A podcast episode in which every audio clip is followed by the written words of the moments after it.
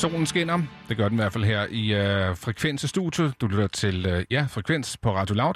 Mit navn er Mikkel Bakker, og overfor mig der står Christian Henny Lings. God aften og velkommen. Det er så dejligt at være herinde, og øh, ja, det er jo sådan lidt underligt vejr, fordi solen skinner, og det regner, som øh, det her danske bane Pippi også ret fint øh, sætter lyden på, og øh, jeg kan jo kun sige, at jeg bliver meget upopulær nu, men jeg elsker jo, når det er dårligt vejr. Altså permanent. Nej, men sådan, når, det er, når det har været så varmt, som det har været de øh, seneste mange dage, så er sådan et regnskyld. Det er skønt, men det sjove er, at jeg elsker det de første fem minutter, så kommer jeg i tanker om, hvor fugtigt resten af dagen kommer til at være, og så må jeg indrømme, at jeg måske lidt trækker i land igen, ikke? Så har du lige øh, så, så fiskestangen i hånden, og så trækker du igen. Kom, træk Altså, altså, jeg, jeg synes jo, der er det der med, at når man har fået sådan en ordentlig regnskyld, og det er så klar op, og solen kommer frem igen, og alting bare står og damper. Men den der fugtighed, som, øh, som, øh, som er, er sådan ret prægende lige nu, Ja. og som jo har været over det hele Danmark, de sidste par dage faktisk, Ja. den, er, den er tung, og det er sådan, der, men der tænker jeg også lidt, det er måske det mest eksotiske vejr, vi får hjemme, fordi Ja. det er sådan, så er man virkelig ude at rejse, ikke? Ja. ja. Jamen, og også en- torden gør jo også, at der er lidt sådan et... Øh, altså, det, det synes jeg efterhånden, vi har så sjældent. Jamen, det savner jeg heller aldrig. Jamen, jeg synes, der er lidt hyggeligt Jamen, over det ved jeg godt, men det kræver, man er indenfor. Ja, måske gerne i et sommerhus med dyner og Harry Potter marathon eller sådan noget, ikke? Ja, lige præcis. Og, øh, og helst lidt varm kakao og, ja. og en friskbagt et eller andet. Ja. Ja, det lyder godt. Øh, Christian, øh, vi starter jo altid programmet her med at tage en sang med, og, øh, og jeg tænker, vi tog lidt fat i det her med solen og at det her vejr, som vi måske i hvert fald i denne omgang siger lidt farvel til den der sommer. Jamen, vi får jo øh, på dage som det her, der har vi jo fået lidt af det hele, og øh, da jeg cyklede på arbejde klokken lidt i et, der øh, styrtede det ned, imens at solen skinnede, og øh, det der med, altså, det var virkelig mærkeligt. Ja. Der tænker man, jeg sveder, og jeg har regnjakke på, men øh, jeg, og jeg bliver både våd indeni og udenpå alligevel, så hvad skulle jeg gøre, ikke? Jeg har i det hele taget et problem med regnjakker. Man kan jo ikke trække vejret i dem. Nej. Hvornår laver nogen en regnjakke, som ikke er varm have på? Øh, pas, men jeg køber den gerne. Lad Ja, mig sige det sådan. jeg Jeg, står nummer et. Det er måske faktisk der første gang, hvor jeg vil lægge mig i kø foran en butik. Okay. Ja. Nå, men det skal Ej, jeg da huske. til at ske, det skal jeg huske, altså, når jeg en dag kommer og finder på den jakke, så Mikkel Bakker har plads her. Nej, men det fik mig til at tænke på, okay, hvilket musik elsker jeg at høre, når solen skinner? Og øh, et, øh, en sådan, et, det er jo nærmest, jeg ved ikke, hvornår at et band er for stort til at være et band, men en gruppering af sindssygt mange mennesker. Man ved ikke rigtig, hvor mange de er. Jeg ved, hvor du er hen, hvor, hvor, hvor, på vej hen. Det er jo det moderne Wu-Tang Clan. Ja, Ja. for det er nemlig Brooke Hampton, det er moderne Wu-Tang Clan, den her amerikanske øh, musiker, eller musi- musikalske sådan, øh, gruppe af mennesker, som nogen har noget med bandet at gøre, nogen har ikke rigtig noget med det at gøre mere, nogen er bare med på scenen. Der er kun en, der er blevet smidt ud, for den havde en lille MeToo-sag på sig, og det var godt, de gjorde det. Men resten, altså nogle gange er de ni mennesker, nogle gange er de 12, og nogen går bare rundt på scenen, men dem, der laver musikken, laver fuldkommen genial musik. Christian, du ved bare det der med at samles 4-5 venner, ikke? hvor, hvor meget det kan være. Forestil dig at være altså, ovenikøbet professionel og sige, at nu har jeg booket det her band, de skal fra A til B, og de skal Ja. spille koncert der og derovre. Det må være et levende mareridt, hvis man aldrig helt ved, hvem der dukker op, eller hvor mange også, de er. jamen lige præcis, for man ved ikke, hvor meget skal man bestille, hvor mange mennesker skal man, kan man tage dem i en almindelig taxa, eller er vi ude i en bus, ikke? Helt sikkert bus. Da jeg så på det Roskilde, er var en det bus. eller bare en, en busbus. Altså, det var en stor bus, det må have taget, fordi der var sådan noget 9 til, imellem 9 og 12 øh, alene sådan optrædende vokalister på scenen, som alle sammen havde de her sølvdragter på. Og så var der bandet ja. også. Apropos varmt. Ja, det må, have- det må være sammen, men de så så smart ud, med sådan nogle hvide wife beaters under. Jeg var meget intrigued, da jeg så fandt ud af, at de også er queer-friendly, så må jeg jo sige, at mit øh, pride-hjerte, det bankede ekstra hårdt. Og øh, mit hjerte banker også super hårdt, når jeg hører det her nummer. Her kommer Brockhampton Gold.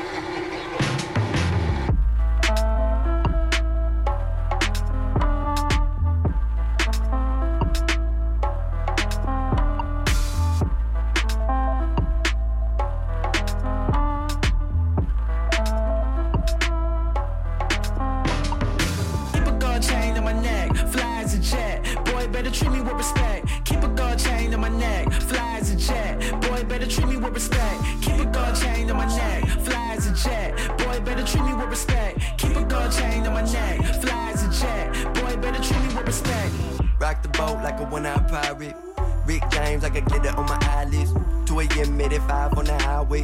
Whole world get a little misguided. With the spotlight, put me in the spotlight.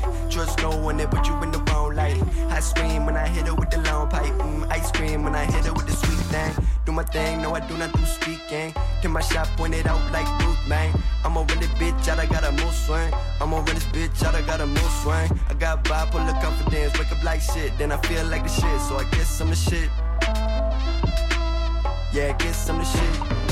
Keep a gold chain on my neck, fly as a jet. Boy, better treat me with respect. Keep a gold chain on my neck, fly as a jet. Boy, better treat me with respect. Keep a gold chain on my neck, fly as a jet.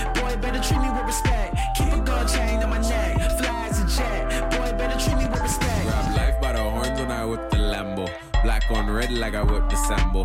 Clip so long it'll make you mumble. Watch you tangle, that's you wine. She grind on my dick like a hundred times. Shorty let me long when I grip her sides. And slip inside like a slip and slide. My electric eel do electric slide, but Oh, I'm feeling the booty. I love me, I love me, I love me.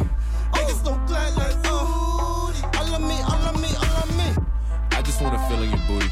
Grab the camcorder, we can make it a movie. Bring a friend with you if you like how I do it. Gold chain swinging and she like how I shoot it. Keep a gold chain on my neck, fly as a jet. Boy, better treat me with respect. Keep a gold chain on my neck, fly as a jet. Boy, better treat me with respect. Keep a gold chain on my neck, fly as a jet. Boy, better treat me with respect. Keep a gold chain on my neck, fly as a jet. Boy, better treat me with respect. Damn, I'm frosty. Blood diamond, I'm flossing. Navy camel, I'm drowning. But you don't see what it cost me. Turn more like the Saudis. Hand me downs never fit me. Party never fit me. Punani never fit me. Damn. Time traveling, Honda swerving. That's a Merlin. That's a Merlin. That's a Merlin. That's a Merlin. Damn. Time traveling, Honda swerving, book learning. That's a Merlin. That's a Merlin. That's a Merlin. Swan dive down the 405. Land at the bottom of El Toro High. With the precision of a cut from a Zorro knife. The boy spit like he made out of 409. So that's clean, bitch. You can't play with my team, bitch. We rock pink now on Wednesdays. Green is good with your envy. With white cause you salty. But this stainless. I'm like platinum and it's painless. To just skip on the beat like a Pee Wee Herman. Hands up for all my sermons. My wheels turning. Now I'm more efficient than ever.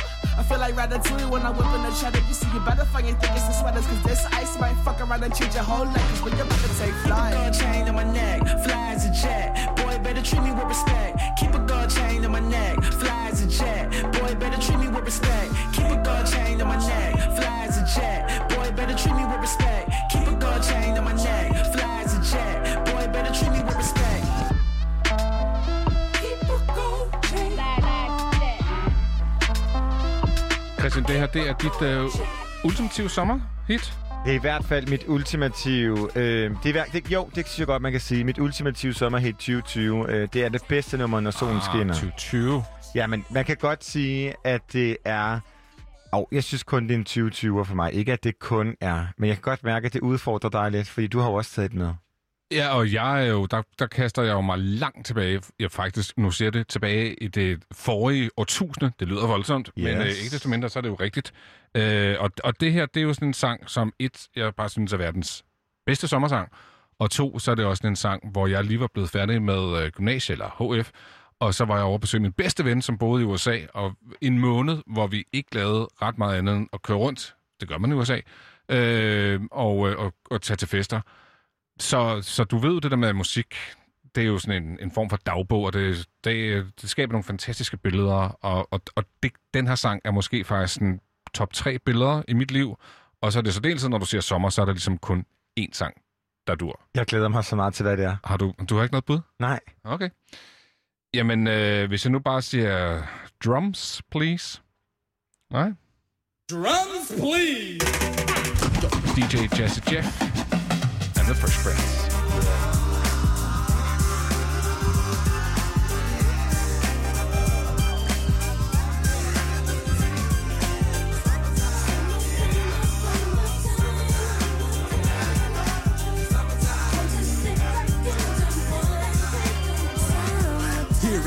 Is, a groove slightly transformed. Just a bit of a break from the norm. Just a little something to break the monotony of all that hardcore dance that has gotten to be a little bit out of control. It's cool to dance, but what about a groove that soothes and moves romance?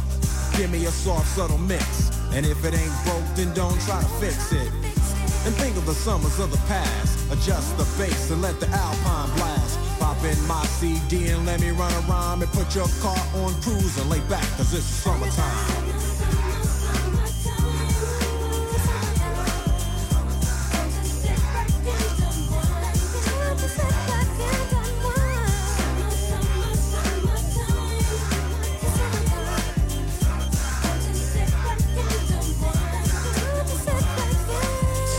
Out and it's sort of a buzz.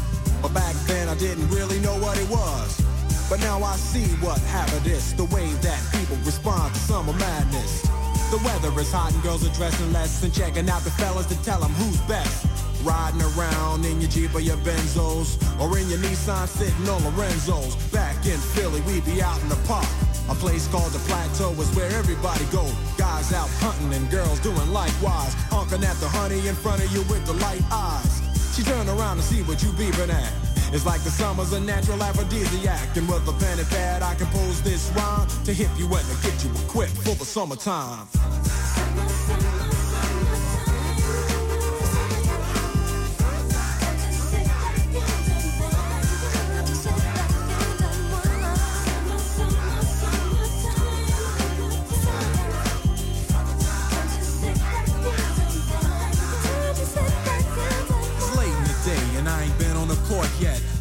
To the mall to get me a short set. Yeah, I got on sneaks, but I need a new pair. Cause basketball courts in the summer got girls there.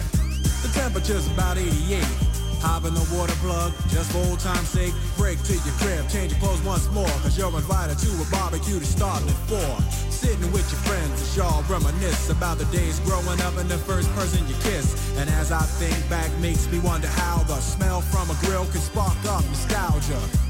All the kids playing out front, little boys messing around with the girls playing double dutch. While the DJ spinning a tune as the old folks dance at your family reunion. Then six o'clock rolls around. You just finished wiping your car down. It's time to cruise, so you go to the summertime hangout. It looks like a car show. Everybody come looking real fine, fresh from the barbershop fly from the beauty salon. Every moment frontin' and maxin', chillin' in the car, they spend all day waxin', leanin' to the side, but you can't speed through two miles an hour, so everybody sees you. There's an air of love and of happiness, and this is the Fresh Prince's new definition of summer madness.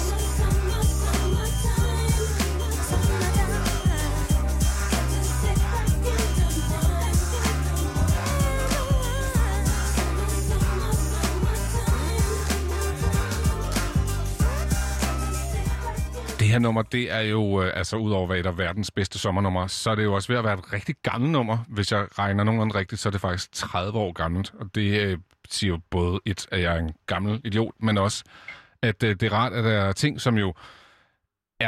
Altså, jeg ved godt, det lyder ikke som hiphop eller 2020, men det lyder stadig fresh. Altså, man har lyst til det, man kan, som du også... Øh, du er selvfølgelig også ret nem spille op af, Christian, men det er svært at stå stille til det nummer, ikke? Øh, jo. Ja. Og jeg tror, at øh, du kunne sagtens have sagt til mig, at det var måske ikke øh, 2020 nyt, men at det var klart yngre end 30 år, fordi det har på en eller anden måde noget sådan udødeligt. Øhm, Ja. Altså, det er ikke sådan, hvor jeg tænker, at det har en eller anden, sådan, ligesom at noget, det tidlige Rihanna, Shakira, Beyoncé har den der sådan, Ja, der kan du nærmest, øh, der kan du nærmest sætte sådan en på, ikke? Ja. Det synes jeg ikke, man kan her. Øhm, og det kunne også sagtens være en eller anden retro, øhm, men jeg tror ligegyldigt, altså det, jeg har jo hørt det første gang i mit øh, nu fire måneder lang bekendtskab med dig, kære Mikkel, og øh, jeg elsker det, øh, og har ikke nogen sådan nostalgireferencer til det. Øhm, så, Ej, okay. så det er jo, man kan jo sige på en eller anden måde, at det har jo ligesom proven sin øh, eksistens. Det vil sige, øh, du har heller aldrig set uh, The Fresh Prince in Bel-Air? Nej. Nej, okay. Jeg har kun set introen, og så har jeg skippet videre over til sådan noget Sex in the City eller America's Next Top Model. Det er Okay. klart, hvad der mine præferencer har ligget. Øh, jeg vil også bare lige runde af med at sige, at der faktisk er ved at blive indspillet en filmversion af den her serie. Jamen, så skulle være meget uhyggelig. Ja, i hvert fald alvorlig. Ja. Jeg så en meget lang trailer, hvor jeg tænkte, ah, der var i hvert fald ikke den der humor, som der var, og i øvrigt også alt for meget af øh, i selve sitcom. Og det er jo også det der med at tage en sitcom, og så gøre den til en film, kan være svært. Og når man så underkøbet giver den det øh, twist, at den ikke skal være sjov, så, øh, ja, så, så, så er det noget lidt andet. Er det med ham selv igen? Nej. Okay. Øh, men øh, ham, der faktisk spiller Jesse Jeff, ligner ret godt. Øh, selve Will Smith-delen synes jeg ikke ligner så over- overdrevet meget. Men jeg tænker, man sidder og ser den i 5-10 minutter, så har man glemt alt om det. Okay. Men Jesse Jeff, var det også en karakter, eller var det... Ja, han okay. var med øh, som hans ven i, øh, i serien. Og lige så dygtig en DJ er, lige så dårlig en skuespiller er han. han Ja. er, det er simpelthen noget af det ringeste skuespil, jeg i mit liv nærmest kan mindes. Men de har begge to udgivet det her øh, ikoniske nummer under Sammen. deres karakterer. Ja. Okay, nå, sejt. Ja, det er egentlig meget sjovt, fordi Will Smith har jo så senere hen lavet sit eget navn blandt andet. Det et kæmpe nummer, der hedder øh, Miami, og selvfølgelig også, øh, hvad hedder det, Men in Black. Hold op. Ja, Den var okay. lige væk. Ja. Jeg kom til at tænke på Gramsespektrum, Nå, som kaldte den Mænd i brunt. Men det skal vi ikke forbi i dag. nej. Øh, Fordi nu er vejret skiftet. Ja, Og, øh, altså mens vi har talt. Simpelthen mens vi har talt. Og øh, nu er det regnvejr. Nej, det er det jo ikke helt. Jamen, det er jo ikke regnvejr helt, men det er i hvert fald regnvejr herinde i studiet. Christian, jeg vil, jeg vil faktisk ikke have, at du står lige af radioen. Nej, oha. Vi lader som om, at klokken den nu er 13 igen. Men hey, jeg er sikker på, at det regner et eller andet sted i Danmark lige nu. Altså, man, hvis man bare kiggede ud i Gentofte, så var er der en søndflod på vejen af regn. Så det regner nok. Den by har jo flyttet sig et eller andet sted hen. Og hvis vi var lige der, Ja. og du skulle sætte øh, et øh, nummer på, eller vi skulle sætte et nummer på, så har vi jo begge to øh, taget et nummer med. Har du lyst til, at du starter? Ja, jeg vil Ja. gerne starte med en sang fra uh, Travis. Ja. Uh, Why Does It Always Rain On Me? Ja. Som jo er en sang om, hvordan de sad i Storbritannien og var pisse trætte af, at det, altid, øh, det var altid dårligt vejr. Så forsangeren han tænker, nu tager jeg simpelthen til Israel. Der ved man da i hvert fald, det er varmt, og det solen skinner. Og så tager han afsted. Ja, og du kan allerede høre, hvor den her historie, den, øh, den er nå, ender ud i. Øh, han rammer selvfølgelig Israel på et tidspunkt, hvor det regner. Og så sætter han sig ned og skriver en sang, der hedder Why Does It Always Rain On Me? Og faktisk er der også en gammel historie om, at de spiller en koncert, jeg mener ovenikøbet, det er i Danmark, og det, de går på scenen, så øh, spiller øh, skinner solen, alt er godt, men i det øjeblik, de skal til at spille den her sang, så begynder det at regne. Okay, det er en historie, man godt kan lide. Vildt nok. Om ikke andet, så er det en god historie, ikke? Meget god historie. Det er jo også en god sang.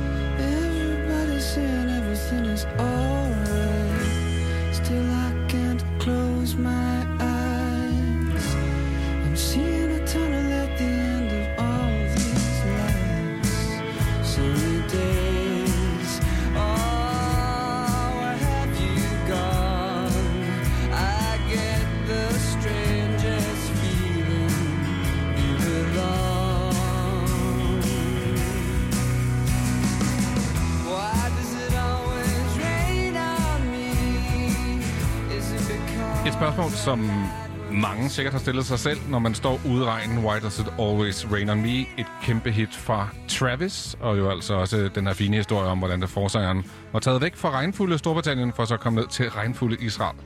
Man, Hvordan, øh, ja, man kender det jo særdeles godt fra, at man står, man kigger, ah, man kan lige nå ud ind i en by, og så kommer den by bare, når man er både for langt væk til at tage hjem, lige at tage noget mere tøj på, og man lige så godt bare kan køre der, hvor man skal hen, ikke? Jeg øh, har haft mange diskussioner om det der med at gå eller løbe, når det regner. Øh, og jeg bliver tit mødt af den der med, øh, altså hvis man går, så er man ude i regnen længere, men hvis man løber, så fanger man flere regndråber, fordi man sådan løber ind i flere regndråber. Ja. Ja. Jeg ved ikke nødvendigvis, hvad der er rigtigt og forkert. Altså, jeg vil jo sige, jo kortere tid man er ude i regnen, jo mindre regn vil man få på sig. Bestemt, det tænker jeg også. Og du får også øh, det regn, der så rammer dig, rammer dig så heller ikke lige så konsekvent. Altså ens skulder bliver altid gennemblødte, fordi at regnen ligesom rammer det samme, hvor jeg tænker, hvis man løber, så er man mere i bevægelse. Ja. Øh, men øh, jeg har også haft en diskussion tit, og jeg er endt med altid at gå, fordi der er intet værre, end at være gennemblødt af regn og så svede. Nej, rigtigt. Men den vildeste oplevelse, jeg har haft med regn, var en gang, jeg prøvede det gyldne tårn inde i Tivoli i Som er København. en forlystelse, hvor man bliver øh, trukket x antal meter op i luften, og, og så, bliver man sluppet. ned. Ja. ja. Og det styrt regnede, så jeg blev våd hele vejen op, men det der med, at jeg faldt lige så hurtigt ned som regnen. Så jeg var ligesom tør i 10 sekunder, ikke? Og så bliver jeg skudt op igen imod det. Christian, øh, hvor, altså, det er jo ikke nogen hemmelighed, at, at vi er nogle relativt høje mennesker på den her redaktion. Øh, er Benjamin en lille smule højere end dig? Ja, han er to centimeter højere. Han må ikke prøve den. Nej, præcis. Jeg siger, du er der borderline. Skal du Ja. så stå sådan lige og synke lidt sammen, når Ja. du skal op i den? Det gør jeg helt bevidst, fordi jeg er fuldkommen afhængig af forlysten, så jeg elsker det der adrenalin. Jeg kan klart mærke, at jeg er blevet 26 og ved at være lidt gammel. Min balancenerve, den har det ikke helt så godt med, som den havde engang. Jamen, jeg ved godt, at jeg, jeg er ikke gammel, Nej. Men min balancenerve er mere udfordret, end den var, da jeg var 16. Uh, okay. Så jeg bliver, jeg bliver påvirket af det. Bliver du øh, svimmel af... Jeg bliver svimmel. Nå, ja, det, Og jeg kan også så godt blive lidt panisk. det kan jeg til gengæld bedre forestille mig. Ja, men, den, men panikken går over. Jeg har jo også taget et nummer med, og øh, modsat dit, som øh, måske har en mere sådan, bogstavelig historie, så er mit meget den følelse, jeg har, når det regner. Fordi det her nummer fra Kindness of Robin, som min veninde Annette, hun viste mig øh, for et par måneder siden. Øh, Altså en musikvideo, eller hvad? Nej, hun, siger vist. Hun, hun viste mig bare, at det her nummer var sådan, du bliver nødt til at prøve at høre det her. Okay. Så hun, hun, hvad siger man så? Hun anbefalede mig at lytte til det. Ja, Ja, man kan jo ikke vise et, et, et stykke musik. jeg tænker, hun spillede det for dig, men Hun det kunne spillede det for mig. Det er Ja. nok med det, hun gjorde. Og øh, det har bare den perfekte blanding af, at jeg godt kan lide, det regner, fordi jeg synes, det er noget hyggeligt over det, men også, at jeg synes, det er sådan lidt øh, deprimerende. Jeg bliver sådan lidt melankolsk. Man bliver lidt grå, ligesom vejret, ikke? Det er meget rigtigt. Så er det øh, melankolske Robin? Det er melankolske Robin. Nå, jeg tænkte, der var lidt dance over det. Jeg har ikke Ah, hørt nej, nummer. der er ikke noget dance. Prøv at høre, hvordan det starter bare.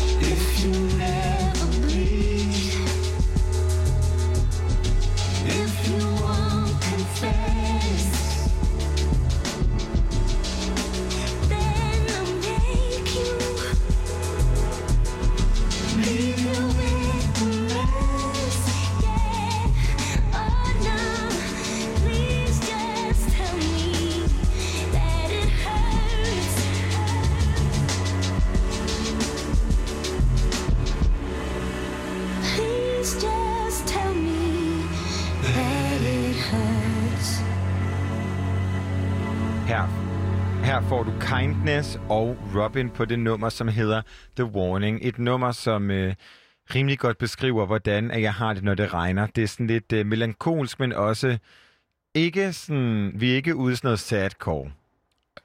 Borderline, ikke? Er det borderline, Ja, synes det du? ved jeg ikke. Men jeg det er tror, kun fordi, jeg forbinder Robin med, øh, at hun næsten fylder for. Ja, ja, det er rigtigt nok. Dancing on my own, når hun er melankolsk, men det er jo stadigvæk et kæmpe nummer. Men jeg tror, at øh, den der sådan, øh, øh, kindness-produktionen gør, at jeg på en eller anden måde godt kunne stå på et floor til den, men det er klart sådan et klokken 5 om morgenen gå hjem nummer. Ja, det er lidt, øh, øh så er det hjemme, ikke? Jo, det er meget sådan øh, kind mod kind, og måske en lille sådan, altså, det er det der sådan skrub hjem nummer og have det godt, men jeg synes samtidig, at der er noget beroligende over det. Lidt ligesom regn. Modtaget. Lidt ligesom regn, ja. Ja. Okay. Ja. Vi skal til noget helt andet. Vi skal til øh, tidligere præsident i USA, Den 44. præsident. Barack Obama. som øh, jo simpelthen har lavet en... Han fortsætter den her tradition, han har lavet med at øh, dele sine yndlingssange, og øh, det har han gjort på en spilleliste, som han ligesom kalder øh, Barack Obamas øh, sange of Summer 2020. Ja, jeg Og- tror, han laver den øh, sommer og jul, ikke? Jo, han Ja. laver dem, og han øh, 2019 fik ligesom, var der, hvor jeg første gang, jeg ved ikke, om han har lavet dem før, men 2019 var der, hvor jeg første gang blev gjort opmærksom på det, fordi medierne jo simpelthen udbasunerede det der med. Man kan jo sige, at han er en af de præsidenter, som er allerbrettest, eller aller sådan mest folkekært elsket, og øh, den her spilleliste, der tænkte jeg straks, hvad, er du udfordret du mig nu? Nej, jeg ved ikke, om vi kan generalisere. Jeg tror også, der er Nej. rigtig mange, der hader ham. Øh, bare for at sige, men han er en populær mand, øh, i, i hvert fald i yngre kredse, og ja. jeg tror jo også, at, at det, han er god til, det er jo et kvæg, at han jo ikke er tættere på graven end, end de nuværende eller de kommende præsidenter. Øh, så, så er han bare, han ved, hvad, hvad internettet er, og han ved, hvad Spotify er, og han, altså, han, han er sgu ægte, når han, når han laver de her ting, fordi man tænker, der er ikke siddet en eller anden presse, man har sagt, åh, hvis du tager den her sang, så vil det... Altså, du er en til en, ikke? Jo. Øh, og han har jo... Da han i sin tid stillede op, så var han jo sådan meget... Øh, jo faktisk øh, brugte jo internettet og de der små crowdfundings, fordi han kom jo ikke med det største budget. Og han kom jo via øh, dig og mig type mennesker, som, som jo øh, gav penge til det her. Så jeg tror bare, han har altid været vant til at bruge nettet til at kommunikere rigtig, rigtig meget med. Og ikke kun sådan en envejskommunikation, som vi ser den nuværende præsident, men også have en dialog med folk. Ja, og den her dialog, kan man i hvert fald sige, på en eller anden måde øh, skinner ret meget igennem på den her spilleliste, fordi der er simpelthen øh, nogle af både tidens største hits, men også øh, musik, som ligesom har præget i særligt hvad vi unge mennesker, vi går og hører. Fordi da jeg så den her liste, så tænkte jeg, okay, han er alligevel 59. Det er øh, seks år ældre end min far. Hvad går min far og høre? Og hvad ville min far høre, hvis han var amerikaner? Og øh, jeg blev virkelig positivt overrasket. Hvad ville din far egentlig høre, hvis han var amerikaner, tror du? Altså, jeg tror, han vil høre country. Ja, okay. Øh, og han vil høre sådan noget gammel country. Han vil jo basically høre, hvad vores kære ven Benjamin Clemens øh, trækker op af hatten i øh, tid og utid af gamle, ikoniske country-ikoner. Ikke? Ja. Og, øh, og så vil min far måske også lige have lidt sådan, min far elsker Outcast. Så der vil være rigtig meget Outcast på. Og Outcast er der også på øh, Barack Obamas øh, spilleliste, som blandt andet bliver akkompagneret af Rihanna, Princess Nokia, Billie Eilish, og så nok det nummer, jeg er mest overrasket over, nemlig Megan Thee Stallions remix af Savage, som altså er med Beyoncé. Og det taler jo direkte ned til alle os, der elsker TikTok. Ja, men er det ikke også, fordi det er Queen Bee, der er med der? Altså, der er jo en grund til, at han har valgt versionen med Beyoncé. Ja, der må være, der er garanteret noget i forhold til den her Blackest King, Black Power, ikke? Og så skal vi jo heller ikke glemme, at han har jo børn. Altså børn, som, som måske også ender og sige, far, ej, det kan du ikke. Altså, hvor jeg lidt sagde før, der er ikke en eller anden... Øh, der er en eller anden kommunikationsrådgiver, en spindoktor, som vi jo kender øh, fra dansk politik på den måde. Jeg tror måske, det er rigtig meget af ham og så børnene, der, der har inspireret. Ja, det bekræfter han også selv ved at sige, at i løbet af de seneste måneder har jeg brugt en del tid på at lytte til musik med min familie. Jeg vil derfor dele nogle af mine favoritter fra sommeren, inklusiv sange fra nogle kunstnere fra denne uges demokratiske konvent. Håber I nyder den. Så der har du jo fået ligesom bekræftet vores antagelse med, at øh, døtrene måske har været med indover. Der er altså også musik fra J. Cole, Haim, Tiana Taylor, Maggie Rogers, Mac Miller og J. Balvin på den her liste. Og så er der nogle af de kunstnere, man måske også havde regnet med, som er altså Otis Redding og den her, den lidt ældre, måske også meget ældre, Hvor lang er den her playlist? Jeg øh, kunne tælle sådan noget over 50 numre. Der, Okay. er, der er god portions øh, lytning i, og også, øh, jeg er helt sikker på, at det er kurateret. Fordi der, så kommer sådan lidt nogle blokke. Det starter lidt med sådan lidt Otis Redding-agtigt, og så kommer de yngre, og så blander det lidt sammen til sidst. Og man kan finde den hvor? Du kan finde den alle steder, øh, du har streamingtjenester, og øh, jeg fandt den på Tidal, som jeg bruger, men øh, kunne også finde den på Spotify, og generelt så er den også bare øh, skrevet ud, så øh, du kan også lave den lige præcis på den streamingtjeneste, som, øh, som du har. Og øh, Princess Nokia, som jeg ikke ved, Mikkel, hvad er dit forhold til hende? Ikke noget særligt. Altså Nej. ikke eksisterende rigtigt. Hun er jo en genial amerikaner, som generelt bare er sur. Hun har la- hun lavede to album, hun udgav samtidig. Everything is uh, Beautiful, og så havde hun ligesom sådan den sure, jeg kan ikke huske, om det hed Everything is Darkest, Everything is Ugly. Men det var sådan to album, som udkom præcis samtidig. Og så den ene havde alle hendes glade sange, og den anden havde alle hendes sure sange. Og hun er kæmpe aktivistisk. Og øh, der er nok også en skjult agenda med, at Barack han har den her med, fordi han platformer jo en aktivist, og derved så bliver alle os aktivister glade for, at en mand med en platform som ham ligesom spreder hendes budskab ud. Og så kom jeg til at tænke på bagefter, for han har valgt et nummer, der hedder Gemini. Mhm. Og jeg ved jo, du er ikke lige så meget astrologi besat som mig. Nope. Men Gemini, som jo er tvillingen, er det stjernetegn, som Princess Nokia har, og det stjernetegn, som den her sang handler om. Og hvad tror du, Barack Obama er? Gemini. Yes! That makes sense. Ja, ikke? Jo. Men det er et genialt nummer, som jeg synes, vi skal høre. Her kommer Princess Nokia og Gemini.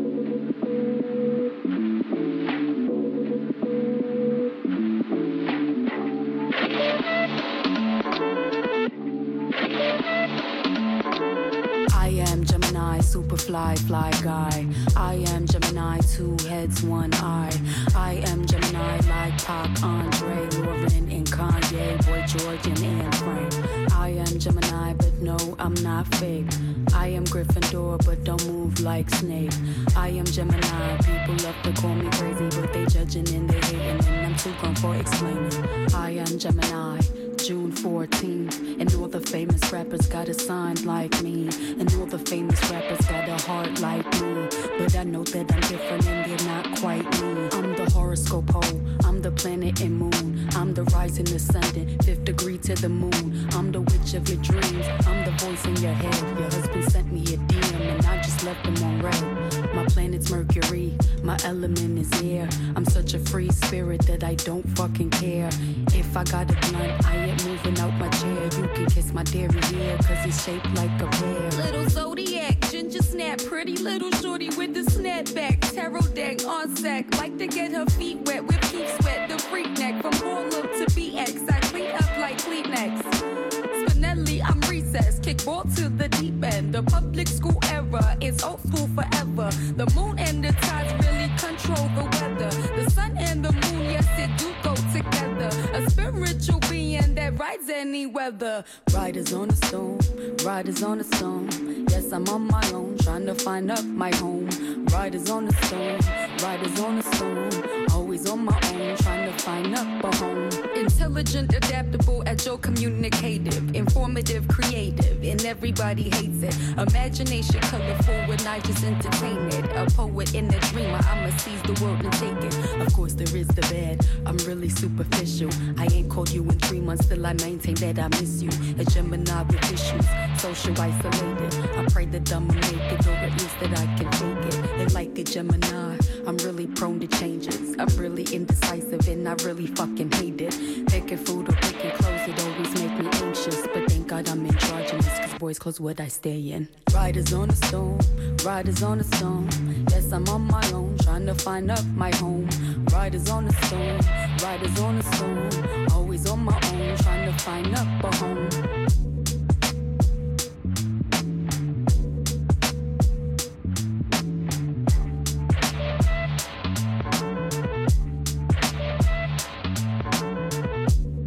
Er vild med det her sløve beat, og den er, ja, det er vel en saxofon, der er samlet og ændret lidt.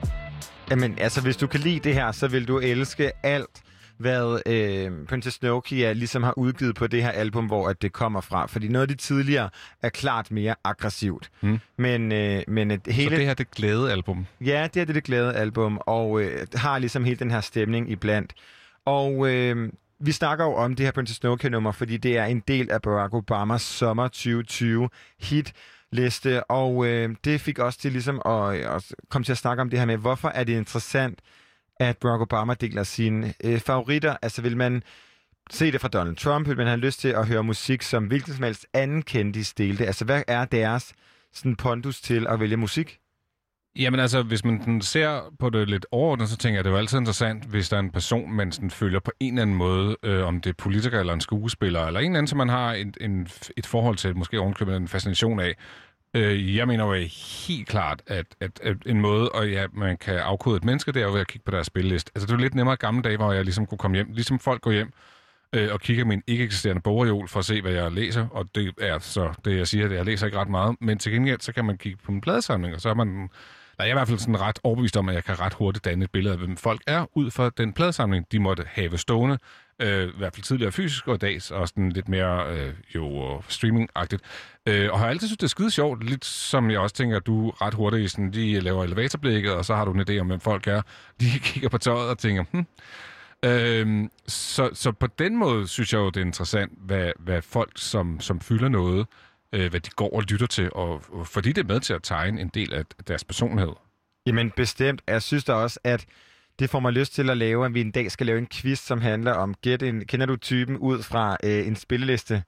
Og, og det er jeg fuldstændig enig i, og det er jeg sikker på, at man kunne sagtens lave, så måske er det et radioprogram, vi, vi lige stod og lavede der. Ja, Ja. glæder mig til. Men jeg synes helt sikkert også, at der er noget interessant i det. Er jo, det går jo ned i den her, ligesom at man gerne vil vide, hvilken læbestift en bestemt skuespiller bruger, eller hvad for en parfume. Altså alle de her ting, det er jo vores øh, stalkerbehov, Ja. for ligesom på en eller anden måde at kunne træde ind i den ident- identitet. Altså det passer mig da så fint, at en præsident, jeg godt kan lide, kan lide det samme musik som mig. Ikke? Jo. Altså, Jeg ved ikke, om jeg har stalker-mentaliteten på samme måde, som, som du har, nej, Christian, men, jeg har men den øh, big time. jeg kan bare rigtig godt lide at blive inspireret sådan musikalsk. Øh, så jeg vil sige, det her Princess Nokia-nummer, det har jeg for eksempel ikke hørt før. Så tænker jeg, det sgu egentlig ret fedt, så det Ja, kommer jeg til Dejligt. Så det er ligesom min nøgle ind øh, til noget andet. Øh, så på den måde synes jeg, det var ret fedt. Øh, jeg kommer ikke til at sidde og høre samtlige 50 sange, øh, men jeg synes, at det griner, når han gør det. og Jeg ville faktisk ønske, der var nogle flere, der var sådan en lagde deres øh, spillelister, øh, spillelister op. Også fordi, at du ved jo også selv, det kan være ret skizofren, det vi render rundt og lytter på her på redaktionen i særdeleshed, og måske aller, allermest øh, personificeret ved for vores allesammens øh, Benjamin Clemens, som jo i den grad har en, øh, en playlist, hvor man tænker, okay, enten er du fire år, eller også er du 150 Ja. år. Ja, Og jeg ved ikke, hvor han er. nej. Øhm, men det er ret interessant, det der med, at musik virkelig er med til at tegne billedet. Og så er der dem, der siger, at jeg lytter bare det til alle andre gør. Og så tænker jeg sådan, så ved jeg også, hvem du er.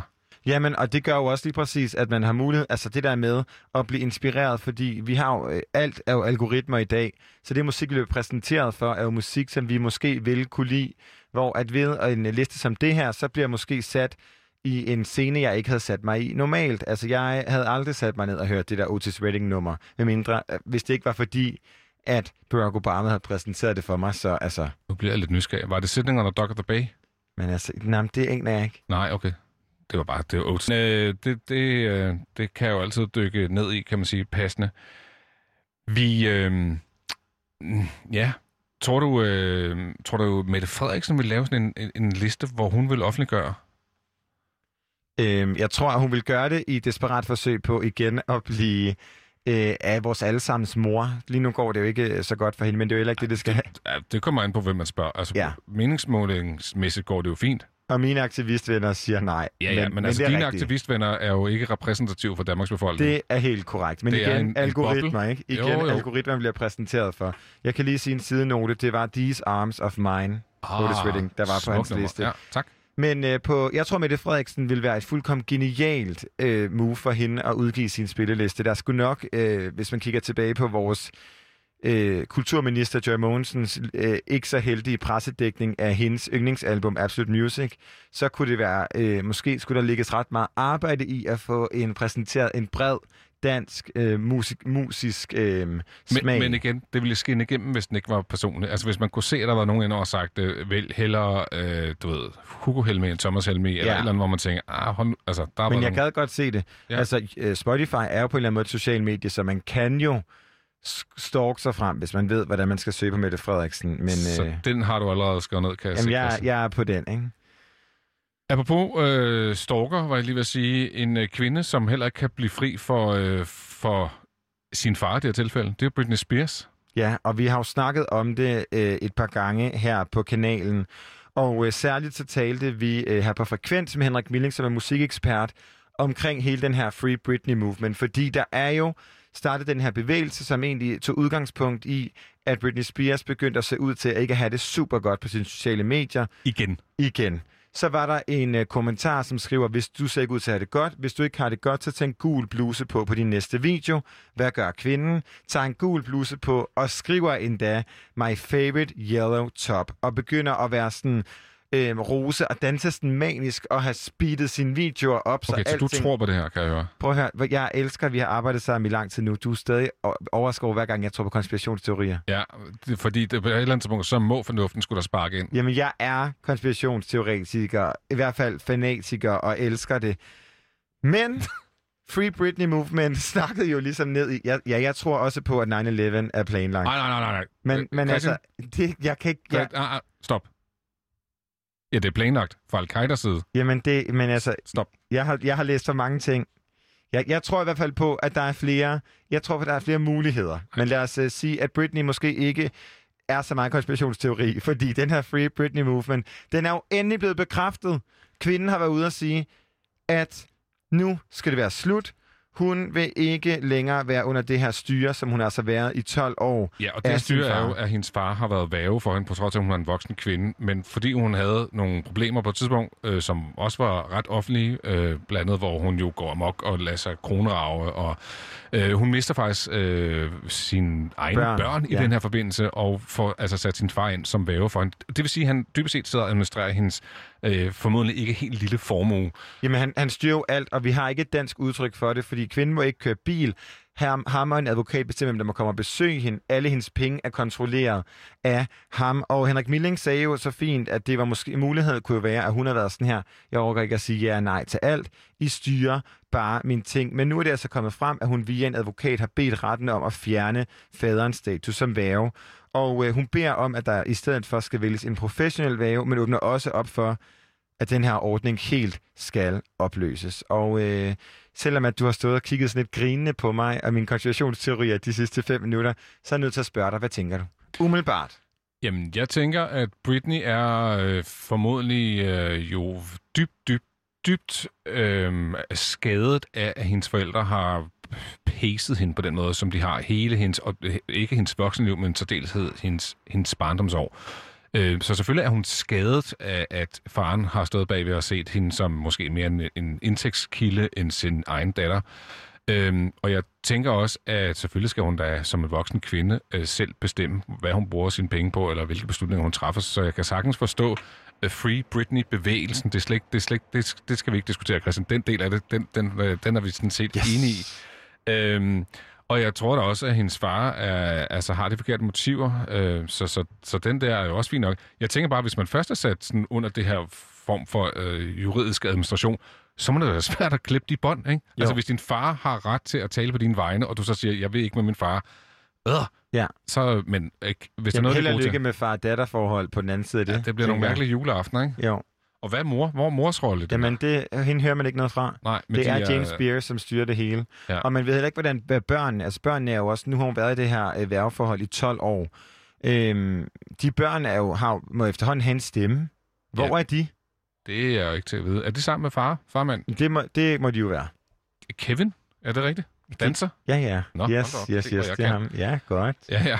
Øh, jeg tænkte, det ville være passende at spille en Britney Spears-sang ud af det her, og jeg tænker faktisk måske endnu mere, at den mest passende sang, vi overhovedet kunne vælge, når vi nu snakker om, at man har et giftigt forhold til sin far. Toxic.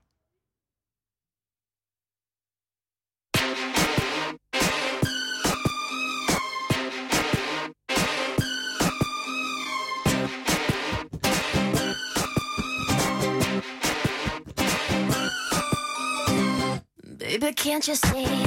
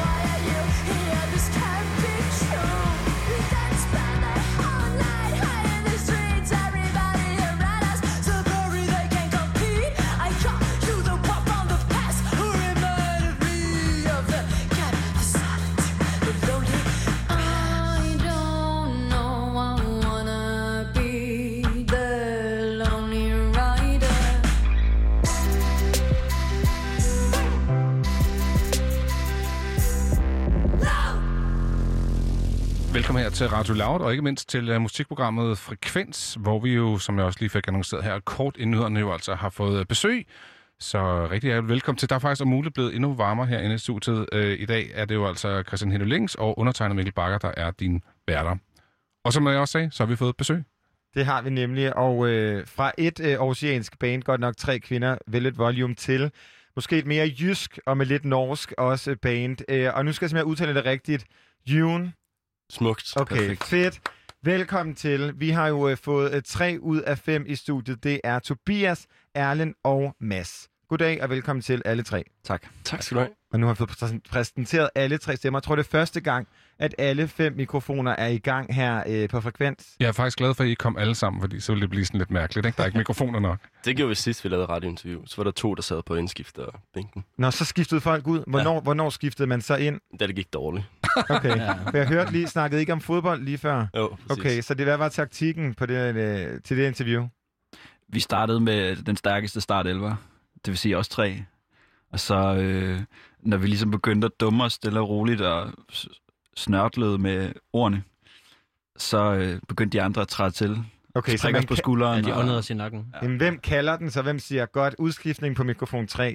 Det, det, det mærker man tydeligt. Der, Okay. der bliver bare sendt nogle blikke, og så, så sætter man sig over. Hvor, hvor længe har I været sammen som, som band? 5-6 år, tror jeg. Okay, så I kender virkelig... Altså, Vi kender I behøver ikke sige ret meget. Nej, Ej, god jysk stil. Man kigger bare... Helst så lidt Kigger som muligt. Det er, og det er jo et pisko radio, når man bare står og kigger på hinanden. Ja, præcis. Lige nok. Rigtig det. tens. Men I har været sammen i 5-6 år, men jeres første udgivelse kommer jo i øh, 2017. Jeres første single. Yes. Hvad, øh, hvad er der sket op til det? Hvordan har I ligesom valgt, at nu var det nu, der skulle komme noget fra June? Øh, jamen, vi fyrede øh, bare ret meget rundt i starten og prøvede lidt sådan forskellige konstellationer af, og så øh, vi lavede nogle sange op på SoundCloud også helt way back, og så da vi tænkte, at nu skulle vi... Øh, vi- indspillede det hele selv i starten, og så tog vi så i studiet med Nis Bysted der i 17, og så lavede vi to singler, og så valgte vi så også ham til at øh, lave albummet. Er der senere. nogle af de øh, SoundCloud-udgivelser, der lever, øh, eller måske i en version øh, på noget af det, I har udgivet nu, eller er de alle sammen skrottet i, øh, i det format? De er ikke skrottet. Altså, De ligger der nu. Det tror jeg, de gør, men altså mere sådan i vores hoveder er de ikke skrottet, tror jeg. Det var det, jeg mente. Altså, vi kan godt finde på at spille dem stadigvæk. Vi har ikke Okay. spillet dem live i mange år, men, men det hænder, at vi, øh, vi spiller dem i øveren, og har stadig en plan om, at det kommer. Vi kommer til at spille dem igen, for jeg tror, at de har en stor plads i vores hjerter, de der numre. Mm. Er det det bedste nummer, jeg har skrevet? Første nummer er jo tit det bedste, man har skrevet, ikke? Jo, men Det- nogle gange er det jo. Ja, Mm. mm. Ja. det, det får vi jo lidt at vide nogle gange. Øh, vores nummer Paranomia, som lå på SoundCloud, og det, ja. De beskriver faktisk nogle numre nu, som læner sig lidt mere op af det nummer, så måske du får sin renaissance mm. her om ikke så længe. Ja. Men, men hvorfor, hvorfor ikke udgive det i en øh, mastereret version, som ikke er SoundCloud? Altså, får man lyst til det, eller tænker man, det har ligesom sin... Det kan det, det kan, fordi det udkom på det tidspunkt? Altså, jeg tror, det var sådan meget sådan første skridt, så nu, nu gør vi det sgu bare. Øh, og, altså, vi tracker det selv, men vi havde Brian Bats til at, til at mixe det, og det er også mastereret, så det er sådan, det, vi, jeg føler, vi gjorde vores allerbedste, og det, jeg synes jeg er også stadigvæk rigtig glad for det. Øh, men det er klart, det, det ligger en del år tilbage, så, så rigtig glad for produktionen, men det er, der er måske nogle ting, vi vil gøre anderledes i dag. Men hvis det er mixet og mastereret, hvorfor ligger det så ikke på, på Spotify? For eksempel. Altså hvis det kun er en SoundCloud-ting. Altså er det fordi, man siger, okay, herover der var vi ligesom der. Der vi så blev sådan en rigtig band, der var klar til at udgive, så kom det herover eller hvad? Ja, der, der er lidt sådan et skift sådan i, i opfattelsen af et band, når man ligesom kommer på nogle af de der mere etablerede streaming-tjenester. Ja. Nå, fordi at det, det ville jo være nemt nok at smide den ud. Altså, tænker jeg, bare uploade den, ikke? Hvis den er mixet og mastereret og den slags. Jo, jo, fuldstændig. Nu, Ja. nu er vi så på pladekontrakt, så der er nok lige nogle Ah. ting, vi skulle uh, clear der, men det, det tror jeg, at de vil være meget åbne over for. Altså, så ja. det, kan, det kan da sagtens være, at nogle af de gamle ting ryger op. Men hvis man øh, aldrig nogensinde har stiftet bekendtskab med June før, hvem laver I, hvis I skal sige det selv, musik til? Altså, fordi det, I beskriver det jo som den her sådan indie-pop-rockede lyd. Men øh, hvem er publikummet? Ui, altså, jamen, det, du ved, publikum er jo os selv, altså. Øh, det må man jo sige, det er der, vi starter. Jeg tror, øh, men, men det er faktisk noget, vi også har snakket lidt om selv, altså sådan, at øh, okay, hvor er det lige, vi sådan skal prøve at lægge vores kræfter i forhold til, hvor det er, hvor det er, det- hvor det er vi har lyst til at komme ud og spille. Ikke? Mm. Øhm, men de tingene, altså det ved man, det ved man sgu aldrig, altså, hvem det er, der ligesom catcher op på det. Jeg tror da, at det er, ja, altså jeg tror da, det er folk på vores egen alder primært, der ligesom øh, lytter til det, men øh, Og hvad er jeres egen alder? Bare, det kan være svært at høre i radioen. det er, vi- er omkring de 25 Ja, 30. midt 20'erne, tak. Ja. Ja. Mm. Men hvordan tænker man over det her med? Det synes jeg er ret interessant, det du. Mm. siger med, hvor man gerne vil hen og spille. Altså, hvordan har det øh, helt bogstaveligt været en del af jeres øh, musikalske proces? Jeg, jeg tror, der er nogen, der ligesom tænker sådan, okay, det her musik, det er til de store scener. Og det, at det, det er ikke sådan, det er en overvejelse, vi gør i processen. Jeg tror bare, ligesom Allan sagde, at, at, at vi også selv er lytter af musikken selvfølgelig, fordi det er der, den starter. Så og sådan, og jeg tror bare, vi stoler meget på den vibe og den stemning, der er i sangen, sangene og energien. Øh, og så, altså, det er jo ikke, det er ikke noget musik, der sådan er super poppet, så det kræver også noget uh, tålmodighed, og jeg, jeg føler, at musikken ligesom t- find, har fundet sin egen plads på, på musikscene, så det kræver noget tålmodighed med, for, at man ligesom kan sådan drømme sig ind i universet, men så øh, er der forhåbentlig også noget, noget andet at hente end mange andre steder. Nu har vi talt meget om musikken. Jeg tænker, vi skal høre et nummer. Eller vi skal høre flere fra jer. Øhm, og det nummer, vi skal høre nu, det er Animal. Skal vi lige have et par ord på, øh, på det? Fordi det er jo det er jo jeres første single, ikke? Altså, rigtig single. Det er vores første rigtige single, Ja. som øh, var sådan et nummer, vi, øh, vi havde en skitse til, var, som bare lød sindssygt godt. Og så, øh, så lavede vi bare tracket og øh, tog ind til Nis Bysted med det. Og jeg tror, øh, da vi så tog ind til Nis, så øh, mærkede vi virkelig, hvad det kan gøre ved et band at få en producer på, der ligesom sådan... Øh, lige samler de rigtige ting op, og i, i forhold til os, altså sådan i relation til, hvem er det, vi øh, retter vores musik imod, så øh, var han bare rigtig skarp i at ligesom få de helt fede ting ud af de ting, vi havde arbejdet med selv. Mm. Og gøre det skarpt, og gøre det friskt. Jeg tror, at det er måske mest af den der friskhed, lethed og øh, lejende lyd, som, øh, mm. som vi fik ud af den indspilning, vi lavede med Nis, som øh, blev en meget vigtig øh, ting for den måde, vi har lavet musik på fremadrettet, øh, og stadig gør på hele pladen. Så det er en fin grundsten, kan man sige. Ja. Kommer her.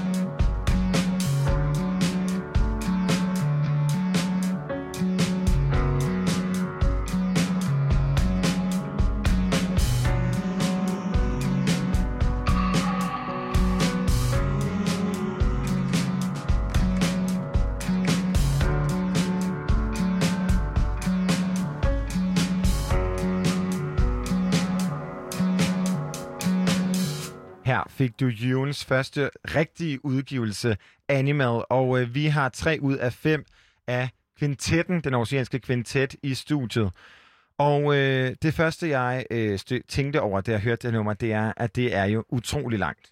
Vi snakker 5 minutter og 21 sekunders fantastisk dejlig lyd, men øh, altså, det, er jo, det er jo meget øh, sådan en øh, velkommen til øh, vi, her, vores univers her er 5 minutter.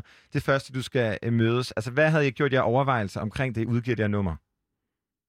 Ikke noget med længden, tror jeg. Det har jeg aldrig tænkt over. Det var bare... Der er ikke, der er ikke stået en anden label-type, der har sagt, ah, 500 drenge, det får jeg aldrig spillet på Jeg radioen. havde ikke noget label dengang, Ah, så der, var, okay. der var frie det, tøjler. Ja. det gik galt der. Ja, præcis. Jeg, jeg må faktisk indrømme, at jeg synes, det er et virkelig godt åbningsnummer, og ligesom sige, nu kommer vi ind og sparker dørene med det her nummer. Tak. Øhm, 521, ja, det er måske ikke radiovenligt, men det er ret ligegyldigt, fordi det åbner sådan en, hvor man siger, okay, den her verden vil jeg faktisk gerne have mere af. Mm. Ikke? Det er sådan, jeg hører det, når jeg hører det. Øh, og jeg tænker, det var måske også det, det et eller andet sted var. Øh, ligesom at sige, ja, her er vi så. Og kan I huske den der første gang, øh, enten nogen havde hørt det i radioen, eller hvis det blev spillet i radioen, eller I selv hørte det. Altså den der med, for man går for at være et band, der står i øveren, og så har man lagt noget op på SoundCloud, til lige pludselig, så er det sådan, nu, nu er det sgu for alvor, ikke? Nu er man blevet et rigtigt band, nu har man udgivet musik. Ja, for jeg tror også, det var, det var første gang, vi sådan, øh, blev spillet i radioen, og sådan, og det der, ja, sådan oplevelsen med at høre sig selv på den måde, og der, det kommer bredere ud, og der, man får flere henvendelser, og sådan, og vi begyndte at spille flere koncerter, så jeg, det, var sådan, det var den der spæde opvågnen, øh, hvor vi fik lov til at gøre nogle sjovere og sjovere ting. Ja. Men I introducerede os jo til jeres øh, tidligere SoundCloud-univers, som vi jo ikke havde stødt på før nu. Øhm, så det får, giver mig lyst til at spørge, hvor henne øh, var June som band, da den her single bliver udgivet? Altså fordi, man kan sige, I var jo ikke... Øh, I havde spillet sammen i noget tid, I havde lavet noget musik, men det her, det var ligesom den første gang, at I trådte ud som i hvert fald rigtigt at udgive noget mm. på en Mm. streamingtjeneste. Altså, hvor var I henne øh, som konstellation på det tidspunkt? Altså, vi var helt sikkert stadig meget søgende. Mm. Øhm, og hvis I tror, det her nummer er langt, så skal I høre det andet, vi optog i den samme session. Øh, jeg kan huske en, øh, en af vores, jeg snakkede med en af vores kammerater bagefter, som sagde sådan, ah, mega fedt track, og sådan, har I lavet mere? Og sådan, ja, jeg har også lavet mere, og så siger han, nej, det er også instrumentalt, eller hvad. Så han havde ikke nået det første vers engang. Du ved, for han synes, den synes, det var bare var Hvor så langt langt. er det her nummer, jeg taler om? Det er jo ikke så langt, men du ved, det er, altså, hvad er det, syv? Sådan noget? Mm. Ja, men det er også meget langsomt, og det er sådan, det er jo, øh, da vi indspillede det med Nis, så var han sådan, okay, prøv at gå ind og spille nummeret for mig, så sidder jeg lige og laver noget, nogle niveauer herinde. Og så gik vi ind, og så lavede vi nogle lyde, og så spillede vi det. Og så øh, sagde han sådan, "Nå, men det lyder fedt, det, jeg tror bare, vi bruger det take. Og vi, så vi spillede det bare, men vi vidste ikke, han optog. Så de første to minutter er også meget sådan, hvor vi fyrer rundt på nogle synthesizer, og trommer næsten går lidt ind og ud. Altså, der er sådan meget skiftende sådan intensitet der i Hvad starten. hedder det nummer? Vowels. Yes. Nå ja, Fordi det er jo det nummer, som det er jo den næste udgivelse, der kommer i så kan jeg jo 20. sige, det er 559. Lige præcis. Nå, okay. Ja, ja. Altså, der er, der er Ja. 36 Længe. sekunder ekstra på. Men er det den, så den udgivelse, vi øh, skal høre om lidt, er det, som er jeres første take? Ja, ja på Vowels, det, det var bare det eneste, vi lavede faktisk. Så der er et take, og så siger du, uh, that's a rap. Ja, så er der lidt, øh, så er der lidt overdubs. Ja, Ja, okay. Så er okay. der en øh, strobe synth i hjørnet, så er der noget akustisk guitar. Og... Mm. Ja. Øh, da vi lige stod og hørte Animal lige før, øh, der sagde du, Mads, at det var lang siden, et, du har hørt nummeret, men også, mm. at hvis I spiller det i dag, så vil det ikke være så langsomt. Mm. Ja. Er det, øh, er, er, er det sjovt at høre noget, som I har lavet for så lang tid siden igen, og sådan tænke, gud ja, sådan død vi, eller altså, ændrer man sådan opfattelsen af ens musik? Ja, det gør man helt klart, men jeg synes egentlig også, der er mange ting ved nummeret, der giver mening, ja. når jeg hører det. Altså, øh, der er mange ting ved det nummer, som, øh, hvor jeg kan høre os selv i det, og øh, høre, hvor vi er nu også, og hvordan det hænger sammen. Altså det, så det tror jeg egentlig, det er meget naturligt. Øh, men jeg tror generelt, vi har det meget sådan med vores musik, at sådan, vi vil gerne have det friskt og nyt, så jeg tror bare altid, vi laver øh, versioner efter, hvor vi er Okay. lige nu. Så hver gang vi skal ud og spille live, så laver vi en masse ting om på numrene, og, som, som giver det en ny energi og en friskhed. Så hvis man er til en koncert, og man er til en koncert et, øh, tre måneder efter, kan man have to forskellige oplevelser af de sæt, sætlisten og de numre, der bliver spillet? Mere eller mindre, ja. Mm, altså, okay. det er jo ikke altid, at det er nogle kæmpestore ændringer. Nogle gange kan det være nok, at det er bare nogle små ændringer, som måske i virkeligheden betyder mere for os selv. Jeg tror bare, det er vigtigt for os at ligesom, holde energien i live på de her numre, og måske er det også derfor, at et nummer som Animal bliver lidt hurtigere, fordi sådan, det skal ligesom pushes lidt mere. Mm. Det er, jo, det er jo ret interessant det der med, at, at jeres musik, selvom det er nogle sange, der er nogle år på banen, at de bliver ved med at, sådan, at udvikle sig, eller sådan, I bliver ved med at, sådan, at tage dem op og, og ja. give dem det der. Fordi normalt er der så mange, der siger, "Nå, men det er ligesom, det spiller den sådan en til en fra den plade, og så hurtigt videre, ikke? Mm. Altså, det udvikler sig i takt med os som musikere, ja. kan man sige. Og hver gang vi prøver at lave ny musik, så spiller vi alle sammen anderledes. Og har måske fået noget nyt grej, og du ved, ikke? Jo. Og så prøver vi at... Og så spiller vi de gamle numre, og så får vi idéer og, og prøver egentlig bare at gøre det bedre og bedre. Altså, Er I, er I grej ge- geeks? Altså, er det, er det sådan noget, hvor du ringer og siger, åh, jeg har fået et nyt plugin, og så kommer I alle sammen over sådan et, åh, hvad kan det? Jeg tror, vi har sådan en laissez-faire grej ting. Altså, vi kan virkelig godt lide grej, men vi kan godt lide det på sådan en skramlet måde. Altså, vi kan mm. godt lide gamle, lidt mærkelige ting, og ting, som er lidt spændende, fordi de, vi ikke rigtig ved, hvad der sker med det. Og jeg tror, vi kan godt lide, når der er noget på spil med vores grej. Ja, altså, okay. ja. Det skal helst sådan være sjovt på en eller anden måde. Ikke bare lyde godt, eller sådan. Det, det tror jeg egentlig ikke, Det må, sådan... det, det må faktisk helst ikke lyde for godt, eller hvad? Nej, men altså, Eller for poleret der, der, er bare, der er bare forskel på grej, man køber, fordi at det gør sådan ens basslyd sådan 3% bedre, og så noget grej, man køber, fordi det sådan bare gør et eller andet helt smadret ved din basslyd, som gør, at den lyder af noget helt fjerde. Ja. Og det, det tror jeg, vi søger meget efter, og synes er vildt sjovt, og bruger vildt meget til at lave musik med. Mm. Så I har rigtig meget gear? Ja. Både i studiet og, og når I er ude og spille live? Især når vi spiller live. vi er ude live, ja. Okay, så I giver faktisk op til, til turen, når I, eller når I er ud? Ja, men det er folk i hvert fald sådan, hold kæft, I har meget, når vi så stiller op. Er det en rodebutik at se på? Det, det kunne måske godt skærpes, det der, men det, altså, vi, vi synes, vi har det bare rigtig godt med de, at have de der ting med på scenen, så vi kan altså, bruge instrumenterne live, og ikke sådan bare afvikle dem, men bare sådan virkelig sådan kværke dem og sådan at vride Men- synthesizeren og sådan at gøre nogle sjove ting live. Men hvordan fungerer det, når I tre er bas- øh, placeret i København, og de to resterende af bandet er placeret i Aarhus? Altså, hvordan øh, ja. opstår de her spontane Oh, jeg, idéer? jeg, jeg mærker, vi lige har trådt ind i minefelt her. Au, au, au, au. Altså, vi har jo vi har en øver herovre, og jeg har det meste af vores grej her, men det, det, det er klart, der mangler jo altid et par ting, når nogen kommer over. Øhm, Men hvor, hvor tit mødes I egentlig? Øh, ja, det kommer lidt an på. Nu skal vi ud og spille, så nu har vi to weekender i træk. Det bliver lidt sådan i, i øh, ryk og nap, øh, nogle sådan øh, længere sessions, når vi har muligheden. Øh, det er ikke en øver en gang om ugen, men det, der så er fedt ved det, er, at så, som vi snakkede om tidligere, så, så når man at rykke sig lidt for hver gang. Øh, og det er selvfølgelig fedt at holde, altså holde fast i materiale hele tiden, men det er også godt at lige komme lidt væk fra det, og stemple ind med, noget, øh, med nogle nye referencer og noget ny energi. Men er det ikke svært at være et band, som bor flere hundrede kilometer fra hinanden? Altså, at få tingene til at gå op. Jeg tænker ikke, I lever af det helt endnu.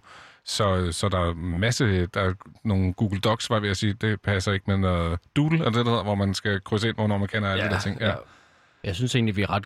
Altså, det har overhovedet ikke været et problem. Nå, okay. Altså, når, og, ja, før der var, det, var vi mest i Aarhus, men så var der nogen, der boede i København. Nu er vi mest i København, og der er nogen, der bor i Aarhus, så folk er sgu bare ret Så, så det er ikke det samme, der er blevet boende. Det lyder som om, I sådan har skiftet rundt. Ej, I har været mest i København, og så har jeg joinet her forleden. Og så, men folk er bare meget dedikerede og tager turen og, øh, og tager gerne noget gear med. Og vi, vi kan spille lidt og øve i begge byer, så vi prøver at være lidt flex med det, det giver altså sådan noget, noget helt andet, det der med at være intenst sammen i Ja. ja. tre dage, så man ikke bare øver fire timer en aften, og så være til sit. Altså, man får virkelig plads til at komme tæt på hinanden og lave nogle lange numre. Jamen, det kunne jeg godt forestille mig, fordi det der med, åh, oh, dreng, nu er vi endelig samlet, så skal vi også øh, være effektive, ikke? Yes. Jeg har lige sat et nummer på her i baggrunden, og jeg tænkte, at du, du snakker om, at din ven der aldrig nåede ind til omkvædet, så Vi kan godt nå at tale lidt af det nu. I må lige Bare give mig sådan helt de, de lange numre, ikke? Jo. Hvor lang er introen? Ved vi det reelt? Har I styr på det? Ej, det passer, den er sådan 1,20 måske, eller sådan noget. Synes Der jeg var, måske, der var omkvædet skulle være kommet for et halvt minut siden. Ja, lige præcis. Når du tænker, nu, nu skulle omkvædet have været der, så, Så er der stadig et minut tilbage. ja, så ved du det. Og det, er altså, det var den der sang, I talte om før, som var et one take. I gik egentlig bare ind i studiet, og så sagde produceren, jeg bare prøv lige at finde jer til rette, så... Ja, fuldstændig. Fuldstændig. Det er jo, det er jo sådan en halvt stalker-agtigt. Og jeg, ja, på en måde. Ja, Der er ikke så meget samtykke over det. nej, det er der virkelig ikke. det var heldigvis ikke sagde noget lort, eller altså, gjorde et eller andet halvvejs, så det... Præcis. Ja, den er, ja, nej, jeg skal lige på toilettet, eller ja. det Ja. er sådan... Ja. Forfra. Ah, ja, det lyder ikke så Det går fedt. alt for langsomt. Ja.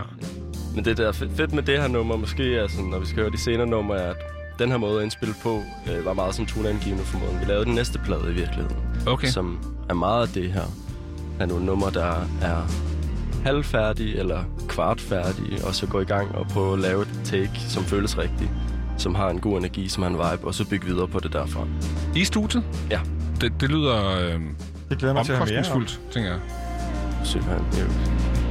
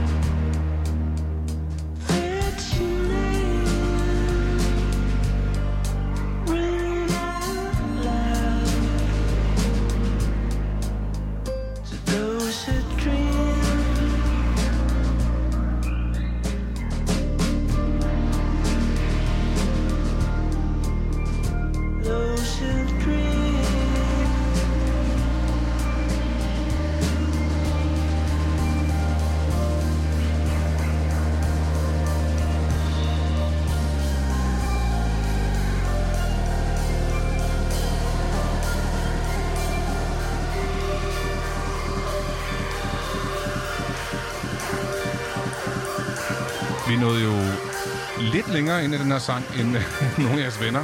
Der blev i hvert fald sunget. Øh, er det her jeres længste indspilning, som jeg har udgivet? Med de her knap 6 minutter? Det, det føles garanteret som øh, den længste. Jeg ved, jeg ved ikke øh, helt på tal, om det er. Nej, det er den godt. Øh, vi, øh, ja, du lytter jo altså lige nu til Frekvens her på Radio Loud, og vi har fint besøg. Øh, af, vi er jo mange mennesker inde i det her studie, og jeg behøver ikke at sige, at har voldsomt varmt. Nej, Så- der, det føles nærmest som en dag i June, har jeg lyst til at sige. Haha, pun intended. Ingen, Ui. ingen griber den, men... Øh, Jo jo, jeg det er hørte, så jeg, bare ledet efter min... jeg, hørte, Ja. jeg hørte nordmanden grine tak til Norge. Ikke? Værsgo. Ja. Vi, øh, vi hørte jo altså noget af, af det her, men øh, jeg tænker, vi, vi spoler frem til 2020, hvor vi jo er nu. Øh, jeres første album, det udkom øh, for, det er vel ved at være et par måneder, tre måneder siden. Øh, og, og hvor vi jo før snakker om den der første single, det er sådan ligesom, så har man ligesom sagt, nu har vi et visitkort. Men når man når til sit første album, så er det jo også for alvor, altså det, hvor man sådan tænker, vi har lavet det her. Altså, mm. det, det, det kan også noget særligt, ikke? Altså, der er også nogle familie lige pludselig, som tjekker ind og siger, nej, jeg har hørt dine plader og sådan noget, tænker jeg, ikke? Er det, Mm. er det ikke sådan noget? Jo, det er sådan, så man, øh, altså, man er, så er man sgu et rigtigt band. Altså, der er Ja, en uh, cementering af sådan et, okay, det er faktisk We det her. made it. Ja, eller sådan et, du ved, man kan lave en øh, mega lang, langsom single, og så tænker man, altså de andre sådan, åh, er det det, de gerne vil lave? Men på albumet, der får man ligesom øh, lov til at vise lidt flere facetter. Og hvad er det, det her album, det hedder? Agog. Hvad Okay. betyder, eller hvad står Ja. for? Der bliver kigget rundt. Agog øh, er sådan en, øh, et ord, som øh, handler om at have lyst, at have øh, måske glæde, men mest sådan en form for eagerness. Øh, og øh, så det er en eller anden form for energi, øh, en stræben mod noget. Øh, og det tror jeg øh, Men- passer ret godt på. Er det et rigtigt ord? Ja, det tror jeg, det er. Ja, jamen, Det er det, det er et en, gammelt engelsk ord. Ja. Agog. Ja. A-G-O-G. Ja. Okay. Og apropos Adjektiv. fodbold, kan jeg jo kun tænke på, er der ikke en fodboldklub, der hedder GOG? Nej, det er håndbold. Åh, oh, jo. Åh, Men øh, tilbage til musikken, så hørte vi jo, øh, det er nu jeg, Uh. ikke mere af mig, der er virkelig ude at hænge til tørre. Men øh, vi hørte jo det, jeres, hvad vi troede var jeres link til nummer 40, men jeg kan sige på det her album af GOG, der er Far Gone, som lige topper med to sekunder. Øj, det var 6 godt. minutter Stærkt. og et sekund. Vi men udvikler os. Christian har noget med tal. skal jeg elsker tal. Jeg har ikke godt ud- det. Jeg er HX uddannet, det er klart noget med tal. Men der er klart en større sådan, diversitet i længderne på, øh, på albummet. Og øh, et af dem, som er måske klart er lidt kortere, er det nummer, som hedder Ørkensangen. Ja, og inden vi hører det, så tænker jeg bare lige, der findes jo en radioedit. Er det her, der vil ligesom kommer et label ind over og siger, prøv at høre, drenge, alt over fire minutter, det kan I glemme. Eller hvad? Ja, det er faktisk et, øh, et relativt subtilt øh, radio-edit, men, men ja. Øh, Var der nogle kameler, der skulle sluges? ja, for lige, lige præcis, ja. Hvad Nå. er det? Det er det bare lidt i introen, er det ikke det? Oh, jeg tror bare, det er introen, ja. Og det er jo netop, altså netop med tanke på, på radio, ikke? Altså, Mm. sådan, vi vil gerne, at når folk, eller når nummer går i gang, så kan folk genkende det med det samme, og Ja. skære lidt fra, men det er ikke fordi, det var en, øh, en syv minutters øh, odyssé øh, inden. Man kan Nej, den, det er cirka 20 sekunder i klippet af den, eller sådan noget, ikke? Jo, og det er Ja. også, altså, når vi er ved den snak, så altså, vi havde hele pladen færdig, mastereret faktisk, øh, før Crunchy de i hovedet fik den at høre. Altså, og hvor, Crunchy hvor, Frog, som er altså Ja. ja. pladselskab, ja. Lige præcis, hvor, altså, hvor de, de hørte bare det færdige, og så var de sådan, okay, det vil vi sgu gerne arbejde med, så det, vi har faktisk haft altså, total kunstnerisk frihed på længderne og artwork og musikvideoer. Det, det er også selv, der har stået for størstedelen af det. Så I kommer typisk set med et færdigt produkt, der siger, vil I røre ved det her? Eller vil I arbejde med det her, ikke? Ja, Ja. lige præcis. Okay. Så øh, de har været rigtig flinke i forhold til at ikke at, at flytte for meget rundt på tingene. Lad os øh, høre øh, den her sang, som jo altså hedder Ørkensangen, men der bliver sunget på engelsk. Ja, altså det, det startede som sådan en instrumental nummer, øh, og øh, så arbejdstitlen var Ørkensangen, fordi vi synes, det havde lidt sådan en, en ørken-vibe, og det er Ja. måske også kimen til øh, øh, nogle af de mere sådan, ja, resten, for, sådan, resten af numrene også har lidt af den samme vibe, og også derfor, at der er måske er sådan lidt en ørken-ting over hele pladen, og så havde vi bare lyst til, at det var sgu bare den bedste titel, Ørkensangen. Så den endte med hedde det. Den kommer her.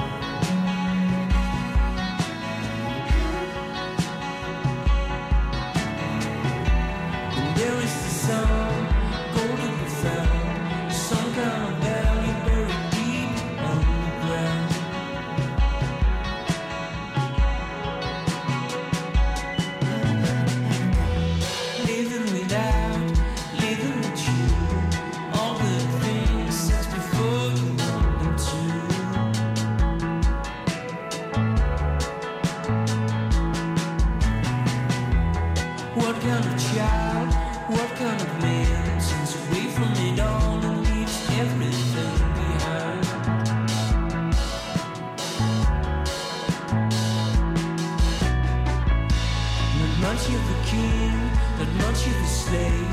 I ain't got what it takes to make it all go round these days. Nobody tells me what to do. Nobody tells me what to feel about you. And there's no one out here to say nothing to. No one out here who's just kind of like you. Sorry to watch it all go up in flames, but I ain't done what it takes to make it all go round these days.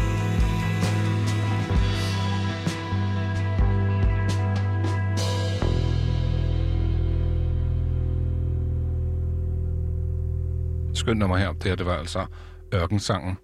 Vi har besøg, Christian.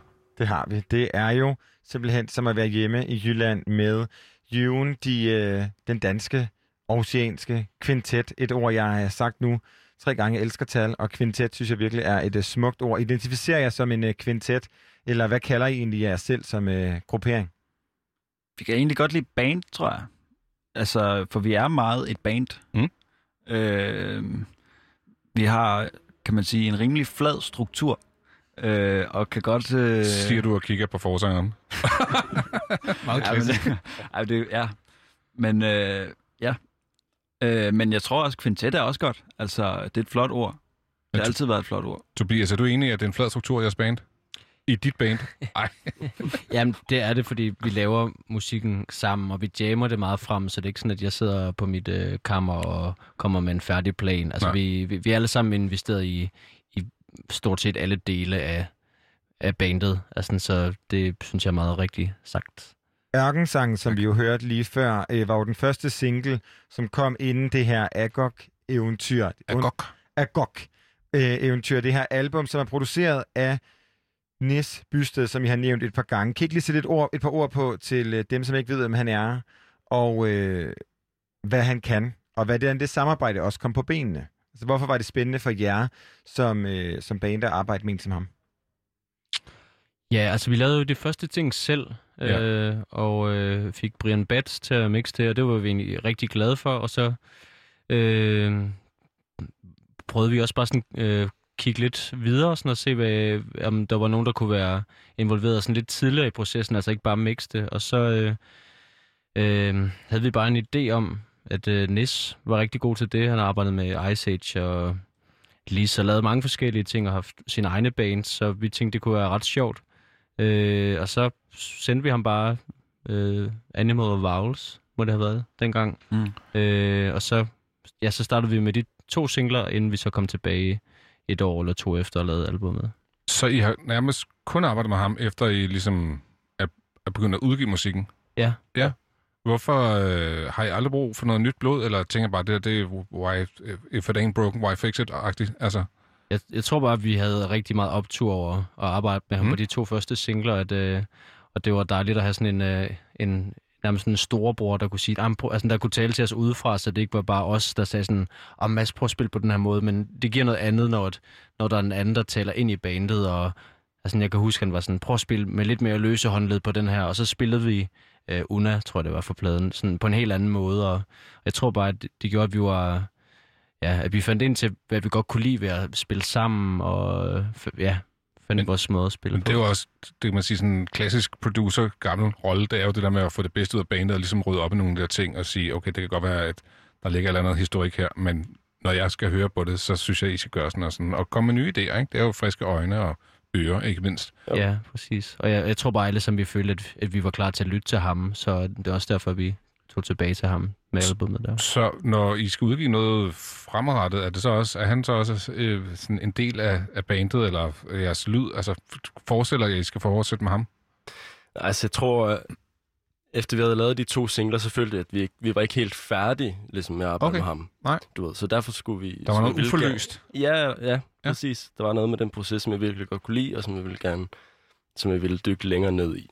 Og nu har vi ligesom gjort det, og nu, øh, nu laver vi nye ting, og alt efter hvad for noget musik man laver, så tænker man jo andre mennesker ind i det.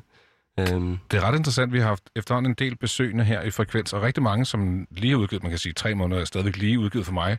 Men det virker som om, at når man har udgivet noget, så sætter det ligesom gang i den her kreative proces. Altså er folk ret kreative umiddelbart efter, og sådan et, ja, ja, den her plade kom for en måned siden, men vi er allerede i gang med noget nyt. Ja. Ja, pladen udkom for tre måneder siden, men den blev færdig indspillet i... øh, Hvad? Halvandet år siden, tror jeg. Ja, jeg tror, præcis. Ja. Hvad? Ja, ja. Vi, vi Så- sendte den til Mix, tror jeg, for, ja, for halvandet år siden nu, eller sådan noget den stil. Hvorfor har den Øh, ligget så længe? Jamen altså, så skulle den mixes, og det tog ret lang tid. Så skulle den mastereres. Altså, hvor mange spor havde I?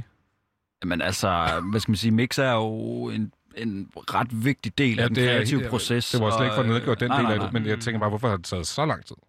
Det var også Nis, der stod for det i øvrigt. Og, altså, han, vi havde ligesom indspillet hos ham, og så havde vi siddet og dobbet tusindvis af ting ind. Ja. Og så var det ligesom op til ham og sådan, Ja. vær Og så god, lave gang til. musik ud af det her. Og, og det har været et ret stort arbejde, fordi altså, da vi gik ind for at indspille det album der, så havde vi fire dage i studiet. Mm. Øh, og vi Det er havde, ikke meget. Nej, og vi havde kun fire færdige sange. Og så da vi havde indspillet dem på en dag eller halvanden dag, så var vi, havde vi jo masse tid booket med ham, og havde alle gider stillet op, og vi havde god vibe kørende, så begyndte vi bare at lede i nogle gamle memoer og øvelokale optagelser, og så endte vi så ud med de der 10 sange faktisk. Men det gjorde også, at de var meget, i meget rå form, de sidste seks der, så det krævede noget... Øh, noget, øh, Noget efterarbejde, noget Ja. post. Ja, men, men havde I booket ham på det tidspunkt? Det synes jeg, det altså til at lave et album og komme med fire færdige sange, eller hvad var intentionen, da de her fire dage øh, var start, startet? Ja, det, ja, det er et godt spørgsmål. Jeg tror bare, det var at nå så meget, vi kunne. Altså, ja. se hvad der skete, og det var også det, vi vidste fra den første gang, vi havde været i studiet med Nis, at alt kunne ske, og at han netop sådan er god til at øh, hive et eller andet op af hatten, og det tror jeg bare, vi havde utrolig meget brug for på det tidspunkt, fordi vi havde egentlig brugt et år på at gå rundt og lave et hav af sange, og så hver gang der var gået en måned, så synes vi, det var noget lort. Og så lavede vi 10 nye, og så synes vi, de var noget lort, et, altså tre måneder senere.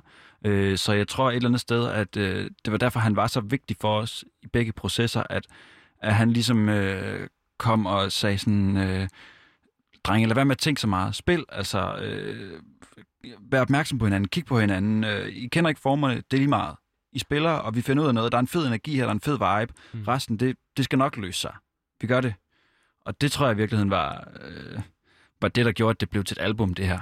Øh, for det kunne være blevet til rigtig meget andet også. Ja, det kunne det nok også. Altså, at, at vi havde ikke rigtig nogen plan, som sagt, da vi gik ind til de studiedage der, og vi vidste heller ikke, om det var mix, eller om næste, der skulle mixe det. Det var vi ligesom også øh, åbne over for, men det, det foreslog han også selv, fordi han var så meget inde i materialet på det tidspunkt, og så det synes vi også bare gav super god mening. Så han var Øh, ligesom inde og rydde op og gøre det færdigt på den måde. Ja, præcis, så fik han selv lov til at rydde op. Så, så det album, ja præcis, clean up your own mess. Øhm, nu er pladen jo ude, og I øh, nævnte før, I har på koncerter øh, her om ikke så færdig længe. Mm. Hvor øh, kan man se jer henne, eller høre jer, opleve jer, og er det, bliver det ikke bare fedt at komme ud igen, må jeg ved at sige? Altså, oh, det glæder vi os helt vildt meget Ja. til. Vi spiller i år i morgen i Ja. Byhaven, som vores første koncert øh, i... Byhaven Pumpehus i København. Ja, lige Ja. præcis. Og det er længe siden, vi har Og det spillet. altså, er gratis, så vidt jeg husker, ikke? Det er det. Så det er torsdag klokken... Er det 19.30. Ja, på fredag, På ikke? fredag. I år. Nå ja, undskyld. Ja. ja. Så fredag klokken 19.30. 19.30. Ja tak, den er givet videre.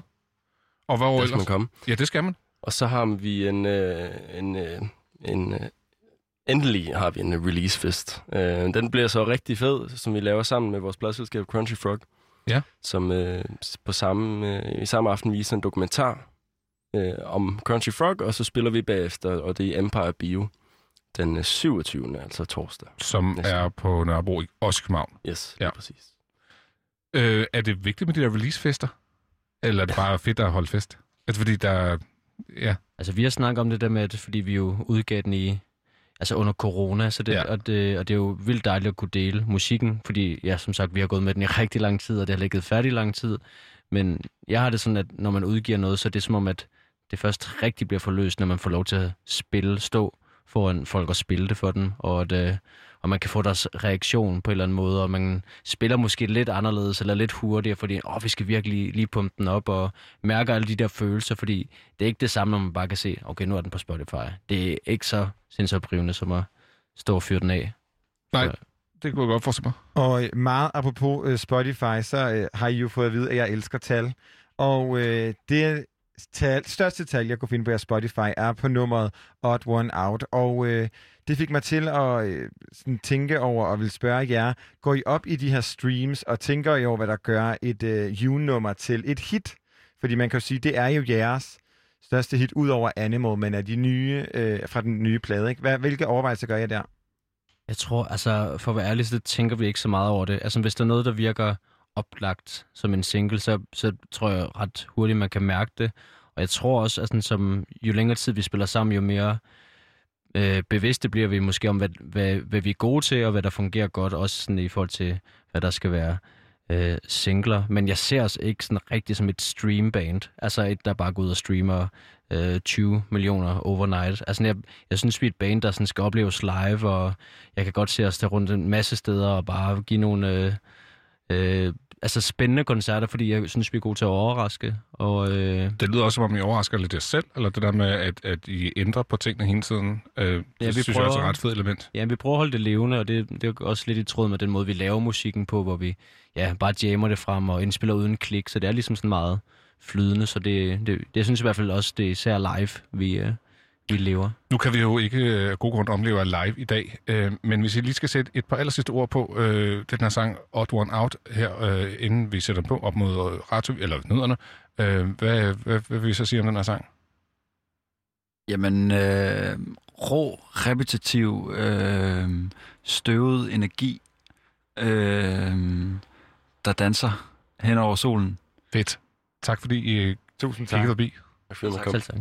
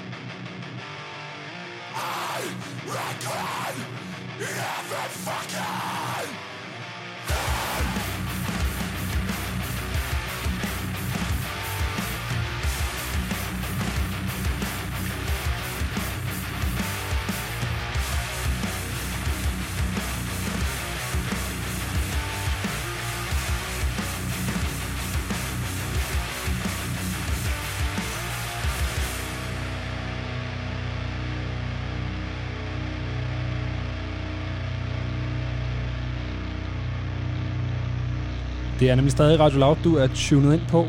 Det er Frekvens, du lytter til. Mit navn det er Benjamin Clemens, og jeg står i studiet her med Mikkel Bakker. Og Mikkel, vi er jo ikke alene nu, fordi vi har fået øh, fornemt besøg. Vi har nemlig fået besøg af to af gutterne fra øh, det danske hardcore band øh, Ice, nemlig øh, Victor og Rasmus, var det, mm-hmm. som er henholdsvis øh, vokalist og guitarist i, øh, i det her band. Og øh, drenge, I øh, spiller jo noget musik, som man ikke ellers støder sådan forfærdeligt meget på inde i radioen. Så kunne I sådan starte med at forklare, hvem Ice er, og hvad I spiller for noget musik? Jamen, det, det kan vi da. Jamen, øh, vi øh, hedder Ice, og vi kommer jo fra øh, den danske sådan hardcore undergrundsscene, vil man kunne sige.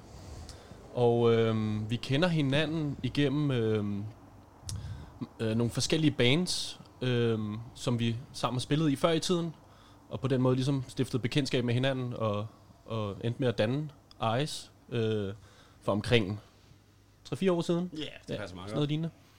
Øhm, ja. Så det er sådan øh, det er et superband, der er samlet af, af, Det er- det er af band, der er blevet superband. undervejs. Det er den danske hardcore-scenes supergruppe. Stærkt. Jamen, så er jeg rigtig glad for, at vi har jer her studiet. Velkommen til i hvert fald. tak skal du have. Tusind tak. Men, men drenge, altså, jeg, jeg ved det jo godt, men måske, øh, hvis vi ikke havde snakket med Rodaway, Mikkel, så, øh, så kunne det godt være, at du også skulle have det forklaret. Så, så sådan hardcore, altså, hvad er det, det, hvad er det? Hvad er hardcore? Hvad er det for noget musik, I spiller? Men altså hardcore, det er jo sådan set bare øh, punk, der er lidt mere surt. Øh, lidt hårdere. Og ja, og så er der ofte... Der kan, I hvert fald i moderne hardcore, kan der godt være sådan lidt en, en følsom kant nede under alt det her vrede her. Men ligger hardcore tættere på punk, end det gør på metal? Det er jo sådan set lidt øh, sådan punktet midt imellem, og det Ja. kan også godt være lidt, øh, lidt problematisk nogle gange, fordi sådan, man passer ikke ind i, i sådan punk-cirklerne, men du passer heller ikke helt ind i, øh, i metal-cirklerne. Så du- vi står sådan lidt alene i, i hardcore-scenen, men der er vi heldigvis en meget sådan, øh, dedikeret og sådan meget tæt lille gruppe af mennesker, der, der er samlet der. Nu ser du lille, altså hvor stor er den, den danske hardcore-scene? Uh. Øh, den har jo eksisteret i mange år. Og øh, Er det samme mennesker, I ser, når I går til koncert? Enten når I spiller selv, eller I går til andre koncerter? Ja, det er det. Ja. Ja. Det er mange af de samme, samme mennesker. Og selvfølgelig så begynder der at komme nogle nye bands, øh, og så begynder man at kende dem lidt, og nogle af de lidt yngre drenge, der begynder at, at komme med. Øh, men den er ikke sådan, den er ikke kæmpestor, men den er, den, det er, en, det er en god, god størrelse scene, synes jeg egentlig, i København. Mm. Og i Danmark også generelt egentlig er der nogle, nogle gode bands. Og, Ja, hvad er det noget, man finder i hele landet, eller er det meget sådan en lokal ting, eller hvordan er det? Mm, Altså, der, det er jo sådan lidt øh, delt op her sådan øh, lokale scener. Vi har jo meget den sådan, københavnske hardcore-scene. Det er jo nok den, der er mest sådan, fremtrædende Og det er den dag. scene, I kommer fra? Ja. Ja. Mm. Øhm, men hvad hedder det? Altså før i tiden har det været meget Fredericia, der har været sådan Okay. øh, brandpunktet for, for hardcore. Øh, det er det ikke længere af en eller anden grund. Jeg ved ikke lige, den er Jamen, bare de havde, død ud. Øh, der var jo den, der hed Fred, Fred, Fred, Fred, øh, Fredericia Hardcore Festival, øh, Ja. som eksisterede i, i mange år. Jeg nåede desværre aldrig selv at, at komme der, desværre. Øh, men jeg har hørt fra rigtig mange, at det var en sindssygt fed festival, og de fik bygget rigtig meget op. Nåede du at være der? Var Nej, der? nej, nej, det, jeg har alt for meget young gun til det. Ja. Men altså simpelthen en ren hardcore festival ja. i Fredericia. Mhm. Mm-hmm. Det er sjovt, at det lige, altså er Fredericia, der, der føder det. det. Det tænker man ikke lige Nej. umiddelbart. Altså, Måske Men- bare fordi det er lidt skød eller sådan noget, så er folk er lidt sure. og Sådan. Øh, prøv at høre, vi havde jo besøg af Rodaway, jeres øh, boys, Ja. øh, som jeg også ved, I kender. Øh, og de snakker netop også det med, at de, øh, de, altså, vreden er virkelig en stor øh, inspiration og, og energikilde. Er det det samme for jer? Eller for hele scenen? Ja. Altså, skal man være vred? Jeg ved ikke, sådan, men vrede kan jo komme af mange forskellige ting, men jeg tror, ja, generelt er det nok en stor inspirationskilde, men, men det er også, altså netop vreden kan jo komme af, af både af sådan ren og skær, jeg, jeg er sur over noget, men det kan også være, du kan også være sur over at være magtesløs over noget, eller du kan være sur over din situation i livet, eller så kan du også være sur over din ekskæreste skred, eller et eller andet, ikke? Men, men det kan jo komme fra mange forskellige ting, men det er ofte den her sådan, det her sådan desperate råb ud efter, og jeg ved ikke, en reaktion eller sådan noget. Det er ja. måske også der, hvor den læner sig op af punken. Ja, det tænker jeg også, Klart, også i hvert fald for mit eget vedkommende, at få et outlet for nogle af de følelser, man kan gå og være vred over i hverdagen. Mm. Øhm, så er det et mega fedt pusterum at have, og kunne få outlet for det, så man ligesom har mere energi i hverdagen til, at, til ikke at tage sig af sådan nogle ting nødvendigvis. Øh, Benjamin er, er jo meget mere bekendt med den her scene, end jeg er, men, Mhm. mm-hmm. men han har, fortæller tit, at der er sindssygt god stemning, øh, og det synes jeg bare er ret interessant, det der med, at det kommer af vrede, men bliver til noget positivt. Øh, og, og koncerterne, og ikke mindst crowdet, altså hvis der er nogen, du, jeg tror, du har flere gange fortalt det med, hvis der er nogen, der falder øh, til en koncert, eller vælter i moshpitten, ja. Mhm. mm-hmm. så er folk enormt gode til at hive Ja. hinanden op, og sådan, fordi man er sådan fælles, og der er sådan sammenhold. Og jeg synes bare, det er en ret fed energi, det der med, at, at, at selvom der er en masse vrede, som ligesom sådan starter det, så bliver det bare vendt om, og, og så er det bare sådan, jeg vil ikke sige fest, fest, men, men det virker som om, at der er sindssygt god energi. Mm. Ja, man er sammen om det, og man, altså, det er det, vi har til fælles, det er at kunne få det outlet i løbet af en koncert, både som publikum og, eller at stå på scenen. Ja. Øhm, ja. Altså, jeg, jeg synes også bare, sådan, nu siger du for eksempel det med, at folk vælter øh, i et moshpit, for eksempel. Det er også noget med, sådan, så er der jo også op, opstået en eller anden kultur. Der er sådan en eller anden etikette ved, øh, ved netop ved et moshpit i hardcore-scenen. Mm. At øh, modsat, hvis nu du tager til en koncert, en, en, nu er der begyndt at komme mange sådan moshpits til, øh, til hiphop-koncerter. Og sådan. Ja. Du er i hiphop moshpit Ja. på Roskilde. Det er fucking farligt. Det er fucking det, farligt. Det er virkelig fucking farligt. Og der, fordi der er nemlig, der findes den her etikette og den her sådan sammenholds øh, fornemmelse ikke på samme måde. Der er vi selvfølgelig sammen på festival, men der er det også bare sådan, vi skal bare fuld smadret på. Ja. Øh, Det er jo der, hvor man fanger en albue eller en knytnæve, eller sådan, hvor folk gakker fuldstændig ud i de der hip- hip-hop moshpits, ikke? lige præcis. Ja. Mm. Hvor at, altså, en af mine yndlingseksempler på det der, det er jo, øh, jeg har desværre kun været afsted på Copenhagen Festivalen øh, en gang, stor fejl, men, øh, men, men der oplevede jeg flere gange, at når folk ikke kunne finde ud af at opføre sig ordentligt, og, øh, og sådan gav albuer og knytnæver ind i moshpitsen, så crowdsurfede folk dem ud af Ja, crowd. ja. Så løfter man dem simpelthen op og crowdsurfer dem væk, Ja. og det synes jeg er den bedste praksis, jeg har oplevet Mm. i, i, i forbindelse med live musik. altså simpelthen bare fysisk op løfte folk væk, når de ikke kan finde ud af at være søde og rare. Jamen, det er faktisk også øh, sådan ret, øh, ret fedt eksempel på det også. øh, Hvad hedder det? Der er sådan en ret legendarisk koncert øh, for, hvad har det været, seks år siden. Er et band, der hedder The Psych Project. De, de lavede deres sådan afskedskoncert øh, i Pumpehuset. Hvor de ligesom, i stedet for at spille op på scenen, så lavede de sådan en floor show. Også meget sådan typisk hardcore. Vi spiller på gulvet, vi er nede sammen med jer. Øh, og bare så udsolgt Pumpehuset.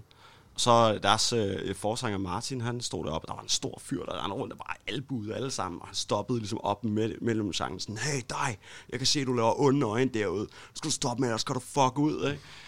Sådan, vi er for kærligheden. Ja. Øh, og netop kærligheden til musikken og kærligheden til fællesskabet, synes jeg er meget sådan gennemgående i netop hardcore. For vi er sådan en lille samlet klump af mennesker, der bare bliver samlet om det her fucking svedige musik. Jeg synes, det er... Jeg synes, det er Altså, det jeg, er jeg glæder mig virkelig til at få taget min hardcore koncertmøde om på et tidspunkt, fordi jeg får mere og mere lyst til at komme ud og opleve det her. Det, Jamen, øh, det skal vi da bare gøre, når skal- man ja, ja, ja. igen. Du er inviteret til den næste Ice-koncert. Ja. Det- Hvor- hvornår er det? Jamen, øh, vi har faktisk øh, det næste, som gerne skulle blive til noget, er i Odense allerede her den 4. Sep- 5. september. 4. 7. i 13. Øhm, som... Øh, Til Generatorfestival. Generatorfestival Ja. øh, på Posten Ja. i Odense. Så det, øh, det Jamen, bliver spændende øh, efter så lang tid ikke at have spillet for nogen, og hverken de nye numre, når de begynder lige så stille og roligt at komme ud nu, ikke? Og apropos de nye numre, så er øh, grunden til, at vi overhovedet fik øjnene op for, at øh, vi skulle have jer ind, det er jo fordi, I har udgivet øh, den her single, som hedder Distance. Øhm, hvor kommer det nummer fra? Hvorfor Distance? Er det en, øh, en corona-ting? Eller, øh? Nej. Nej. Det er ikke en corona-ting. Okay. Det, det, er lidt, øh, det handler lidt om sådan... Øh, at, at føle, sig, føle sig misforstået i, øh, som person af, af ens omgivelser, og så ligesom, øh, at man begynder at, at isolere sig og skubbe, og skubbe folk væk, og øh, fordi at man, man er i tvivl om, om man nogensinde, du ved, finder sit rigtige jeg igen. Du ved, du mister kontakt med, med den person, du føler, du har været. Øh, og det er sådan i den essens, øh, af det sangen handler om. Hvornår, øh, hvornår den skrevet, hvis den ikke er corona-aktuel, var jeg ved at sige? Uh, Ja. den er, det er en af de første, vi skrev til pladen her. Altså Det var næsten den- to år Ja, det er siden. næsten to år siden, vi begyndte at skrive på den øh, Okay. plade her. Ja, fordi det sidste, jeg udgivet, det er jo nemlig øh, jeres øh, selvbetitlede øh, album, Mhm. Ice, Ja. i 2018. Det er fedt, du kalder det album. Ja, men det, ja, er det et album, eller er det et EP? det- det har været joken. Vi, ja, vi kunne godt lide at bilde os selv ind, at det var et album, fordi vi synes, det var fedt bare at smide et album fra starten af, men Ja. ja. det var ikke rigtig langt nok til at blive et album. Hvor mange fordi numre er er der syv på? numre på, ikke? Der er syv numre på, Ja, og den var så er det en EP. 14 minutter eller sådan noget. Men vi synes selv lidt, at det var en plade, fordi det kunne vi bare godt lide at kalde det. Ja. Ja. Og så kaldte alle det en EP, og så blev det bare ja, til en EP. så var vi jo også bare sådan rigtig åndssvagt. Sådan, ja, det er et album, hver gang vi snakkede om det. Men det sad også, det var fordi, jeg har jo til siddet der og verdens korteste album. Ja, ja, det må det være. Nej, så har du hørt grindcore. Nej, det er, det er selvfølgelig rigtigt. Sådan noget 40 sekunder. Ja, nej, men det, der er jo igen et kæmpe eksempel. Med, var et grindcore-band, der skulle spille på Roskilde for et par år siden, hvor de var til sådan et eller andet interview op til koncerten, hvor det sådan om, hvad drenge, øh, hvad har I tænkt jer at gøre? I har jo kun øh, 36 minutters materiale, og I er booket til en fuld tymisk koncert. Nå, det ved jeg ikke. Jeg tænker, vi fortæller nogle jokes imellem sangene eller noget. Der er heller ikke nogen, der kan holde ud og høre grindcore i en time. Var, var det ikke uh, Piss Vortex? Det tror jeg, det var. Jo, det var Piss Vortex, ja, Ja, det var det, det var. Ja. Nå, det er fandme smukt. Hvad hedder det? Ja, men som sagt, så er Distance jo øh, den første single fra øh, jeres kommende plade, som hedder Underperformer. Øhm, og øh, den plade er så øh, startet ud for to år siden, så det er ikke sådan en øh, karantæne-ting. Der er, der er ingenting, der er corona-relateret. Overhovedet ikke, nej. Overhovedet ikke. Vi, ja, vi startede for to års tid siden, mens øh, det var faktisk lige mens vi var på en 10-dages tur sammen med et øh, australsk band. Øh, Siberian Hell Sounds hedder de. Øhm, der var det allerede, allerede der havde vi et af numrene fra pladen.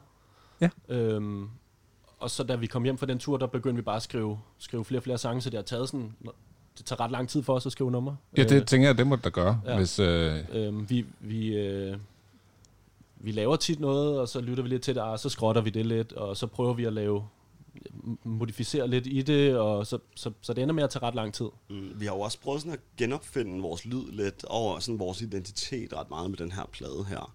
Øh, Altså den kommende plade? Ja, lige Ja. præcis Ja. med under, Underperformer, er at, øh, hvis nu man kigger for eksempel bare på artworket på, øh, på den første plade, det er meget, sådan, det er meget hardcore, og du ved, der er den her sorte skikkelse, der står, og der er lidt ild og lidt sådan. Øh, og det synes vi også er rigtig fedt, men vi var sådan, ah, det, det begyndte at være mindre og mindre os. Øh, og så øh, har vi snakket om det her koncept med ligesom netop det med at indfinde sig i, øh, i sådan rollen som, som voksen og ligesom, øh, forventningspresset for omverdenen, og ikke føler, at man kan leve op til det. Det er også der, ligesom titlen Underperformer kommer fra.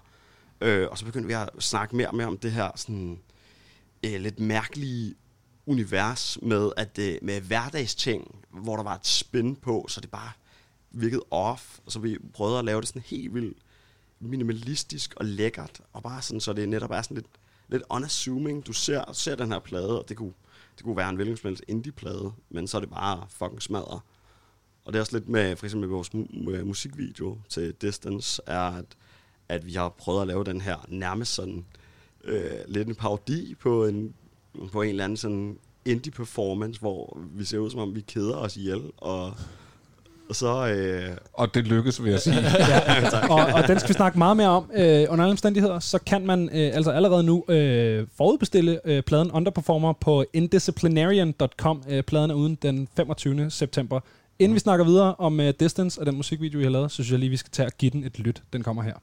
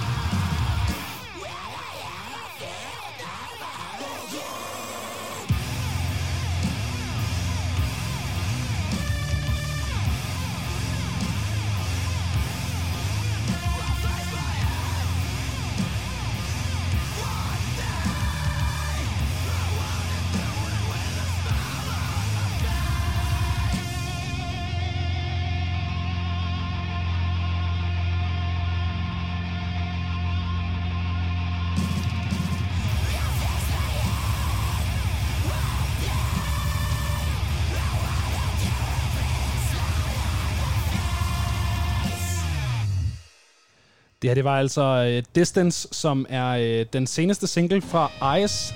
Ice. Der var lige en. Ja. Mere Ice. Nej, den tager vi senere, den der. Hvad hedder det? Nej, men det var Distance, vi hørte her. Øh, den seneste single fra Ice. Ice, som vi stadig har i studiet med os her. Og øh, inden vi snakker videre om den og videoen, så, øh, så var vi lige inde på det tidligere. Men øh, Runaway er jo øh, faktisk det eneste andet sådan hardcore metal-agtige band, vi har haft inde øh, på nuværende Mhm. mm-hmm. tidspunkt. Øhm, og det er et band, I kender personligt. Øh, hvordan, hvor kender I dem fra? Er det bare miljøet, der ligesom er på den måde? Scenen, du ved. Ja. Det, smukt. Ja. Ja, ja. Og så, øh, øh, jeg lærte øh, ja, nogle af dem at kende ved, med et af deres gamle bands, jeg var med tur på. Øh, med mit gamle band, vi var, på- vi var på tur sammen i ja, Østeuropa og nogle andre dele af Europa. Og, øh, og så har vi spillet en koncert sammen med dem. Ja, I Gladsaxe. I Gladsaxe. Mm-hmm. Fedt. Øh, for et lille halvt års tid siden. Ja, eller sådan noget. spillede vi ikke også på... Spillede ikke noget på Loppen også? Til vores debut? Eller er det mig, der husker forkert? Det kan jeg sgu det ikke kan huske. fandme godt ske. Ja, måske, måske. Det er også rock and roll, ikke? Så har det været en god koncert i hvert fald. Hvad hedder det? Jamen, vi havde en, øh, en ret sjov snak med, med, med drengene der fra Rodaway. Um, og vi var faktisk også lidt inde på noget af det, men jeg synes bare, øh, de, de sagde noget, som var meget sjovt, som var, at øh, de definerede noget af det mest hardcore, man kunne gøre, det var at være en god ven. Hvad, hvad synes I er sådan det mest hardcore, man kan gøre? Uha, det er et godt spørgsmål. Ja, ja, altså det er, jeg vil sige- også sige, det er ret hardcore at være en god ven, og, men det er, også, det er også bare ret hardcore at være, være en nice person. Sådan, og bare være imødekommende og åben over for, for alle, der, der man møder på sin vej, og, og en, altså, hvordan end folk de er, og hvor mærkelige de er, eller hvor normale de er, så bare ligesom tage folk for, hvad, hvad de ligesom kommer med. Mens du sidder og siger det der, vil du sikkert også forklare øh, vores lyttere her, hvad du har tatoveret på øh, håndledet? Der står død på mit håndled. Ja. Og det synes jeg er den smukkeste dualitet, der findes i en scene. Det der med, at udad til er så ondt og sådan surt, og, og så er der bare herregod stemning og plads til alle på indersiden. Det er jo fordi, I har den her kæmpe store ventil, som andre mennesker render rundt og brænder ind med, så, så jeg Ja, kan muligvis, godt ja. mærke, at, at når man får det der afledt for det der, og man fyrer den af på den her måde, prøv at tænke på, hvor mange, der aldrig nogensinde får lov til at stille sig op og råbe og skrige, og altså gå amok amok, så brænder man bare ind med det. Så jeg kan godt forestille mig, at så får man lige, så bliver der sådan lidt mere balance i det, så er der overskud til at have til at være et godt menneske ud af til. Have død på håndledet. Ja, ja lige præcis. Men den der tatovering, jeg tænker også, den ser lidt hjemlavet ud.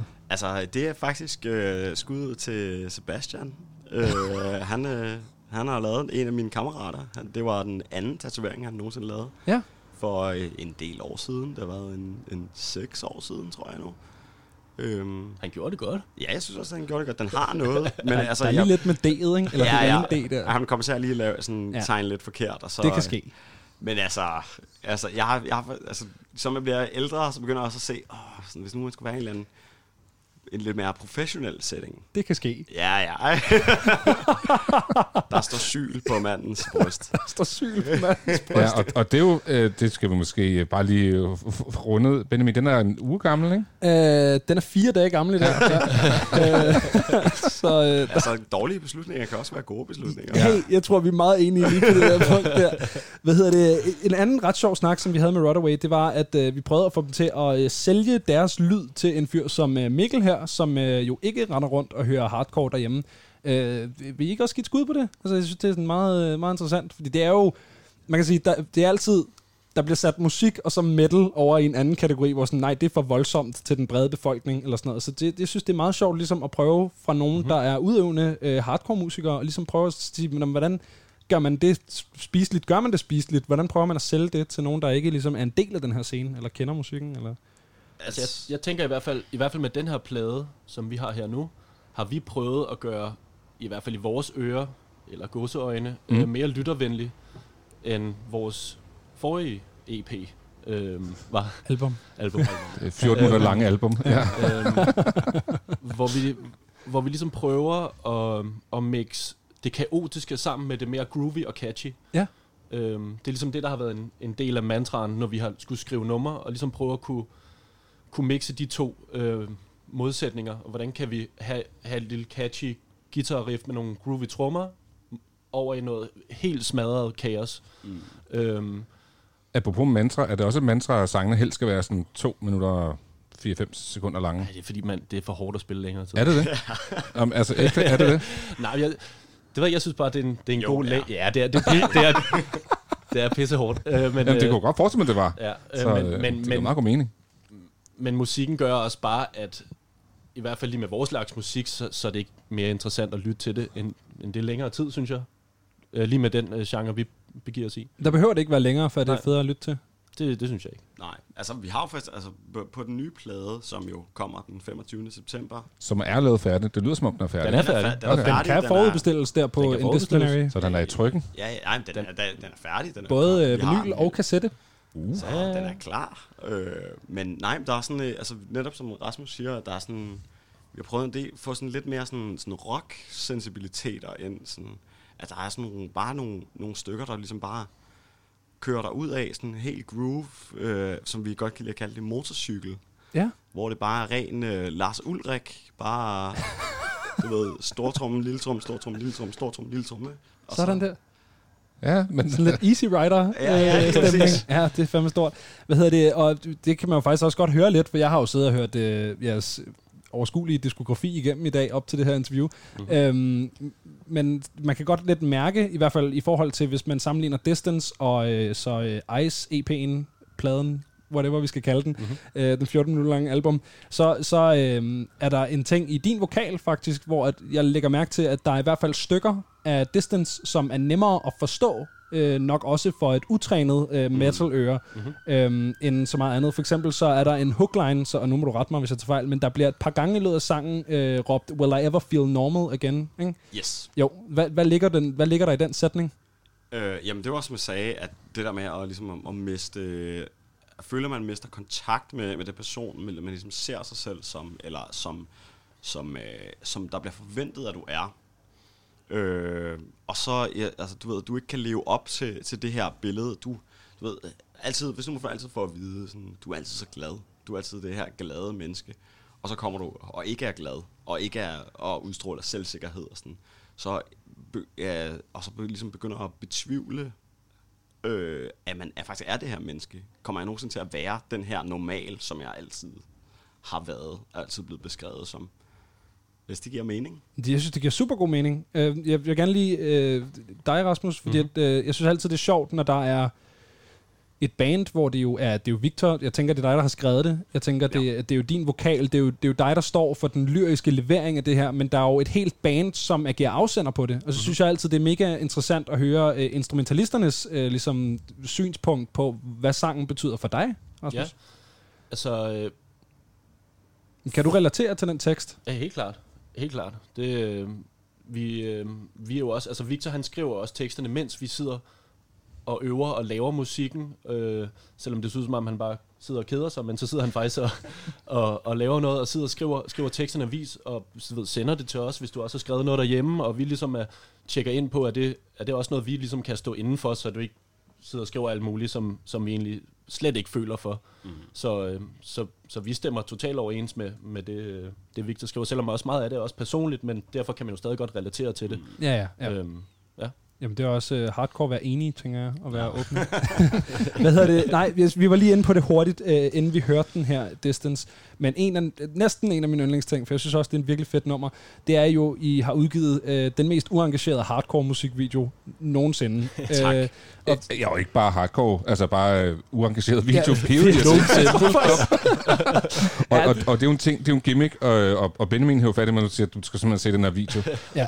Og I ligner Efter- nogen, som altså virkelig ikke gider lave det, I gør. Og det er super grineren. Ikke? Altså, det, det har bare den der, hvor man tænker, okay, det er fandme sjovt. Men du, du snakkede om, at det var sådan en, øh, en parodi på den, øh, den sådan nyfundne, sådan lidt indie-agtige æstetik, I har, eller? Ja, altså det er sådan lidt, øh, både, både er det sådan lidt en, et totalt sådan Rasmus modsat øh, tilgang til at lave, lave en hardcore video, fordi at ofte så er det, du ved, en hardcore video, det, det er ofte, du ved, så er det sort-hvid, kameraet ryster, ja, fucking meget. klip. Ja, ja, Ja. fucking hurtige klip, og alle er bare sure på. Og så tænkte vi, hvordan kan vi gøre det sådan fuldstændig modsat?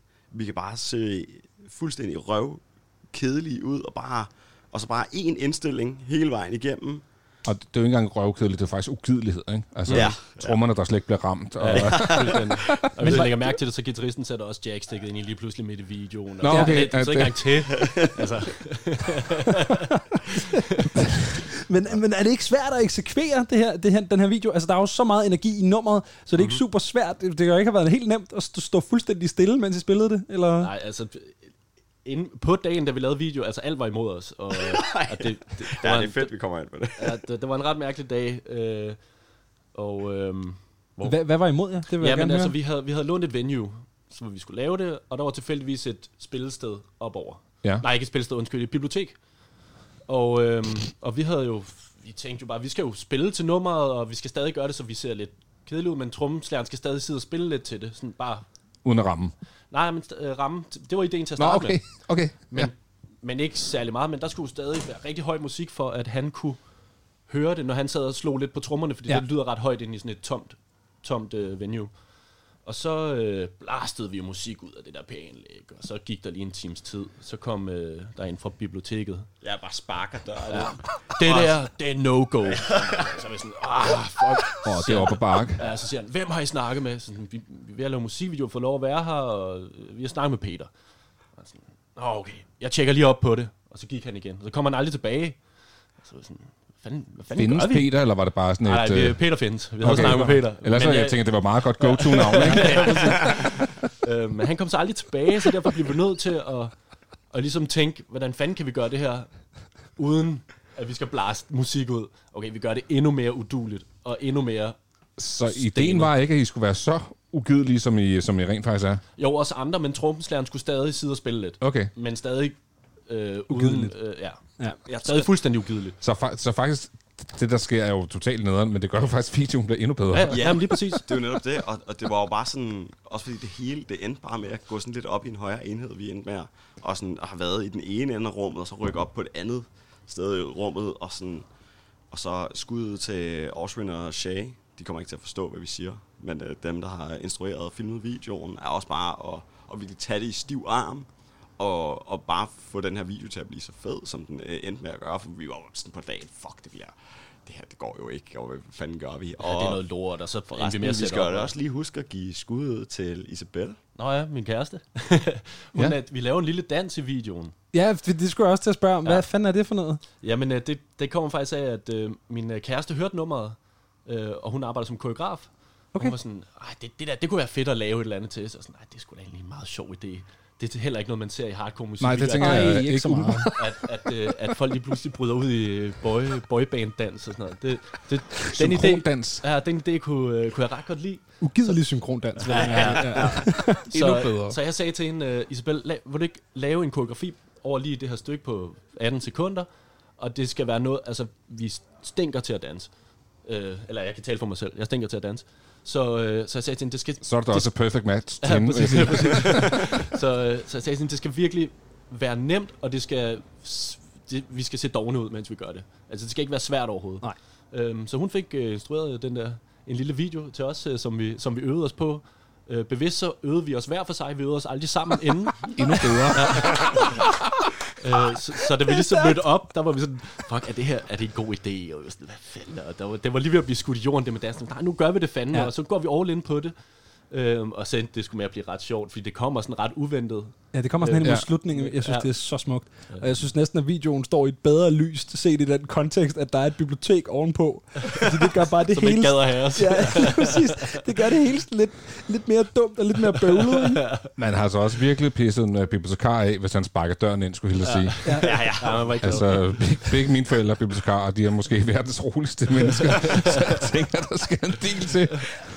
Det synes jeg virkelig er, er fedt. Men øh, der er lige en ting, jo. Fordi den her video, den er jo udgivet med en, øh, en relativt utaknemmelig timing, fordi at øh, hvis man har en dansk IP-adresse, så kan man jo af god grund ikke finde den på YouTube. Mhm. Øh, hvad, hvad tænker I om det?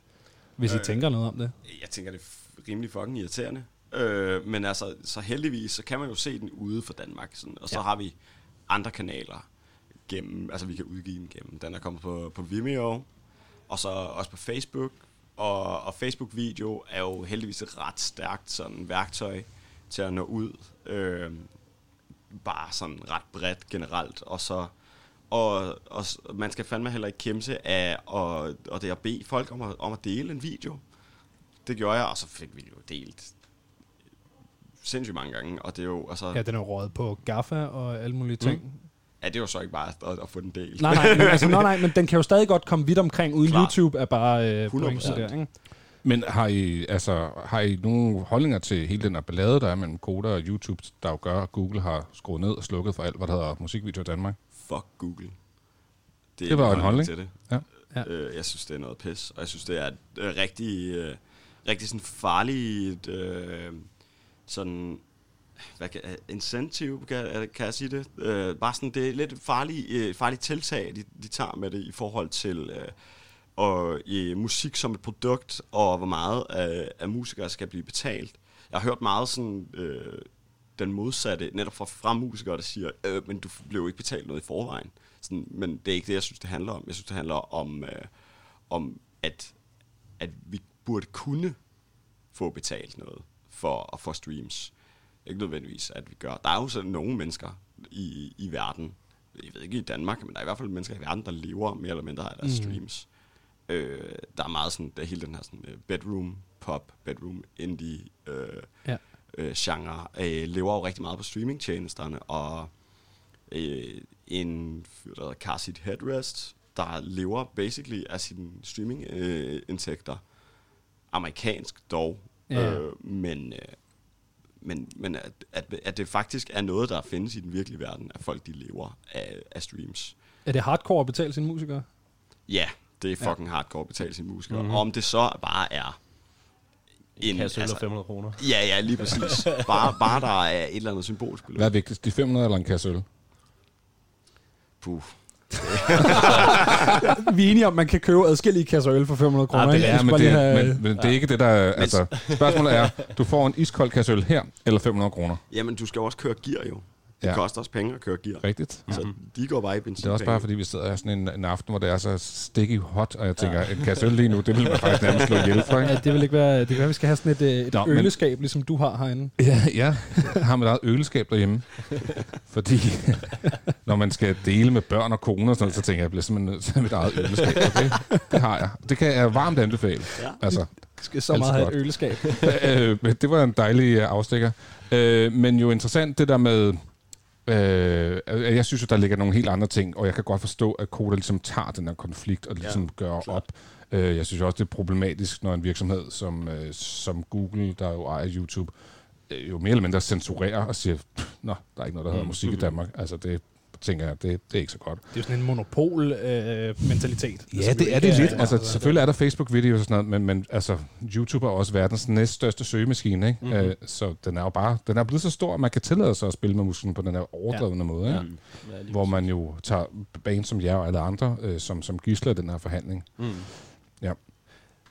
Jeg synes, at vi ovenpå en øh, lille snak om øh, streaming, skal høre jeres mest streamede nummer, inden vi snakker videre. Her får du Figures.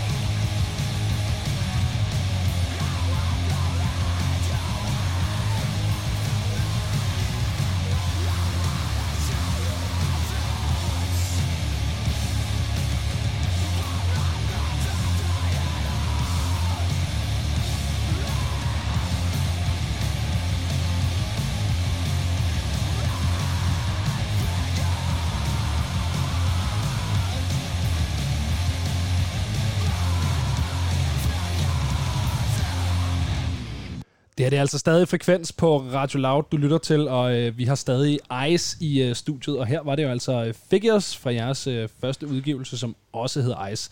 Og øh, I er jo som tidligere nævnt, øh, hvad hedder det, fra den 25. september aktuel med den plade, der hedder Underperformer. Øh, hvad ligger der bag den titel?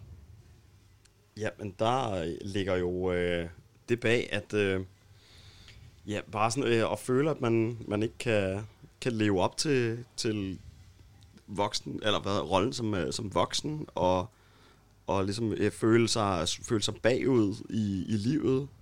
Øh, jeg tror, øh, det er lidt sådan med tanken om, om hele vores sådan, ja, konkurrencekultur, og, og ligesom det, man skal skubbes gennem uddannelsessystemet, og jeg kan kende det for mig selv, og jeg kan kende det for en masse venner, der øh, føler, at ligesom i, at igennem deres 20'ere, at de føler, at de har opnået mindre og mindre, og ligesom føler, føler sig mindre værd som mennesker, fordi de nødvendigvis ikke har, har gennemført en, øh, en universitetsuddannelse, eller en videregående uddannelse, eller så videre. Mm. Og nu, nu nævnte de lidt det her med, at I er gået en mere sådan, den der motorcykelvej øh, vej med den her plade. altså, der er kommet nogle, øh, nogle flere catchy stykker, og nogle flere sådan, måske lidt mere bredt omfavnende stykker, øh, uden at det skal selvfølgelig gå på kompromis med kunstneriske, det kunstneriske udtryk, mm-hmm. tænker jeg. Øhm, hvordan har sådan processen i forhold til at lave pladen været anderledes? Det tænker jeg også har været nogle ting.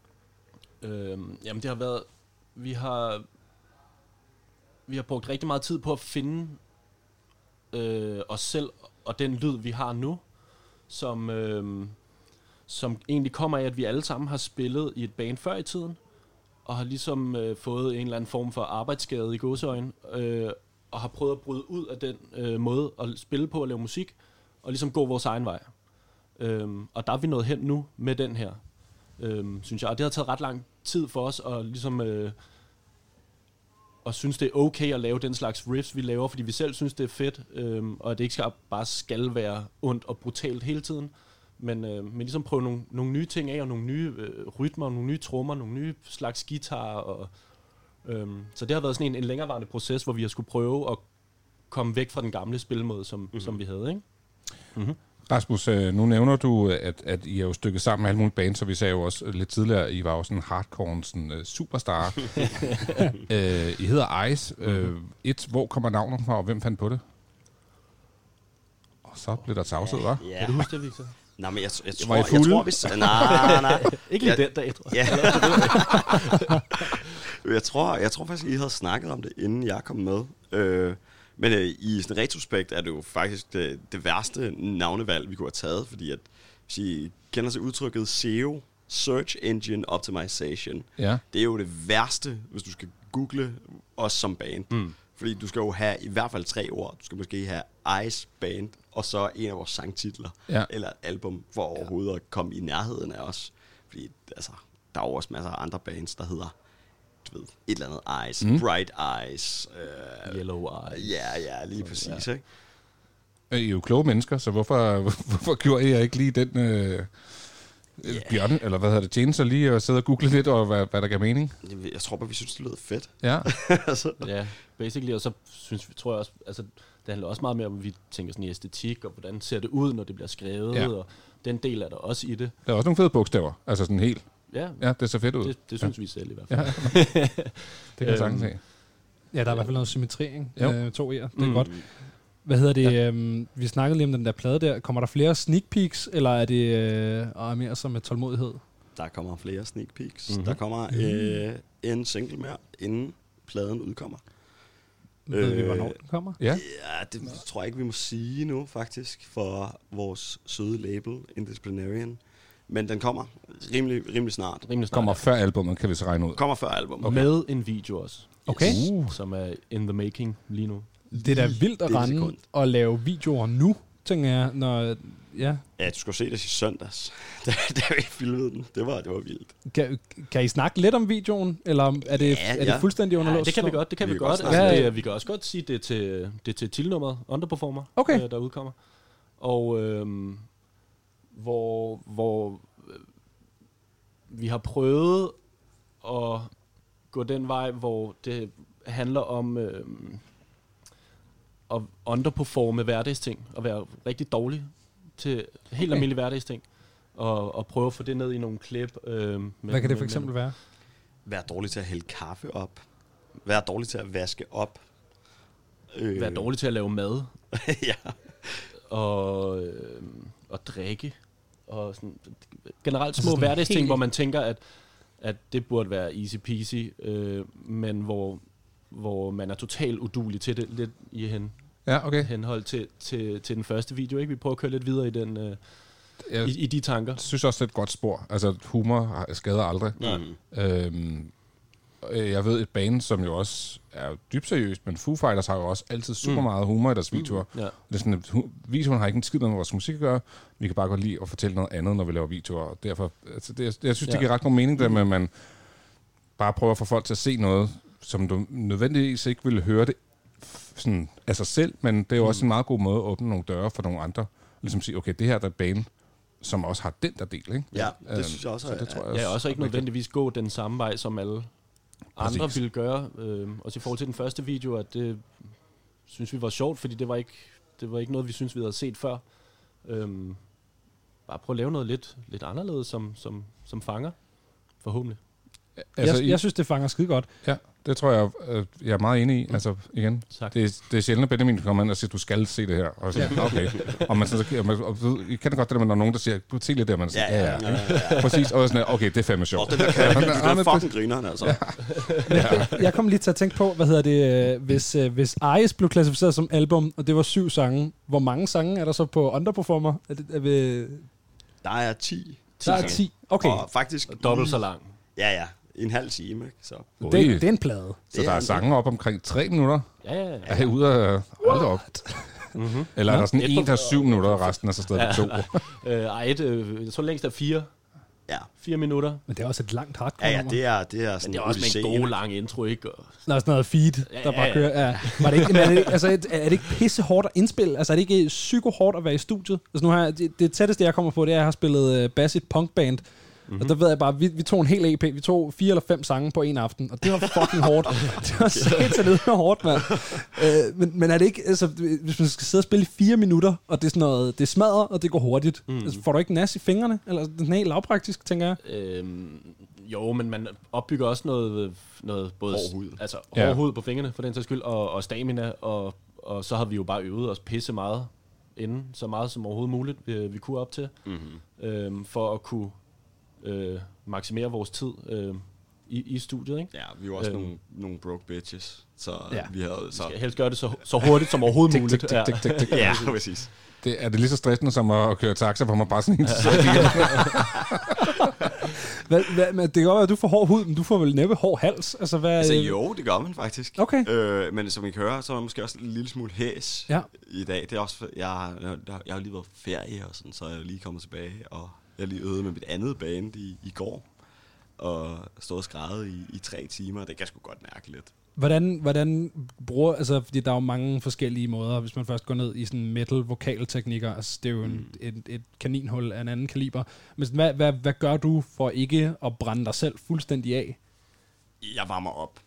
Øh, så, altså det er så simpelt. Det er bare sådan helt, helt sådan almindelige sådan vokal opvarmningsøvelser.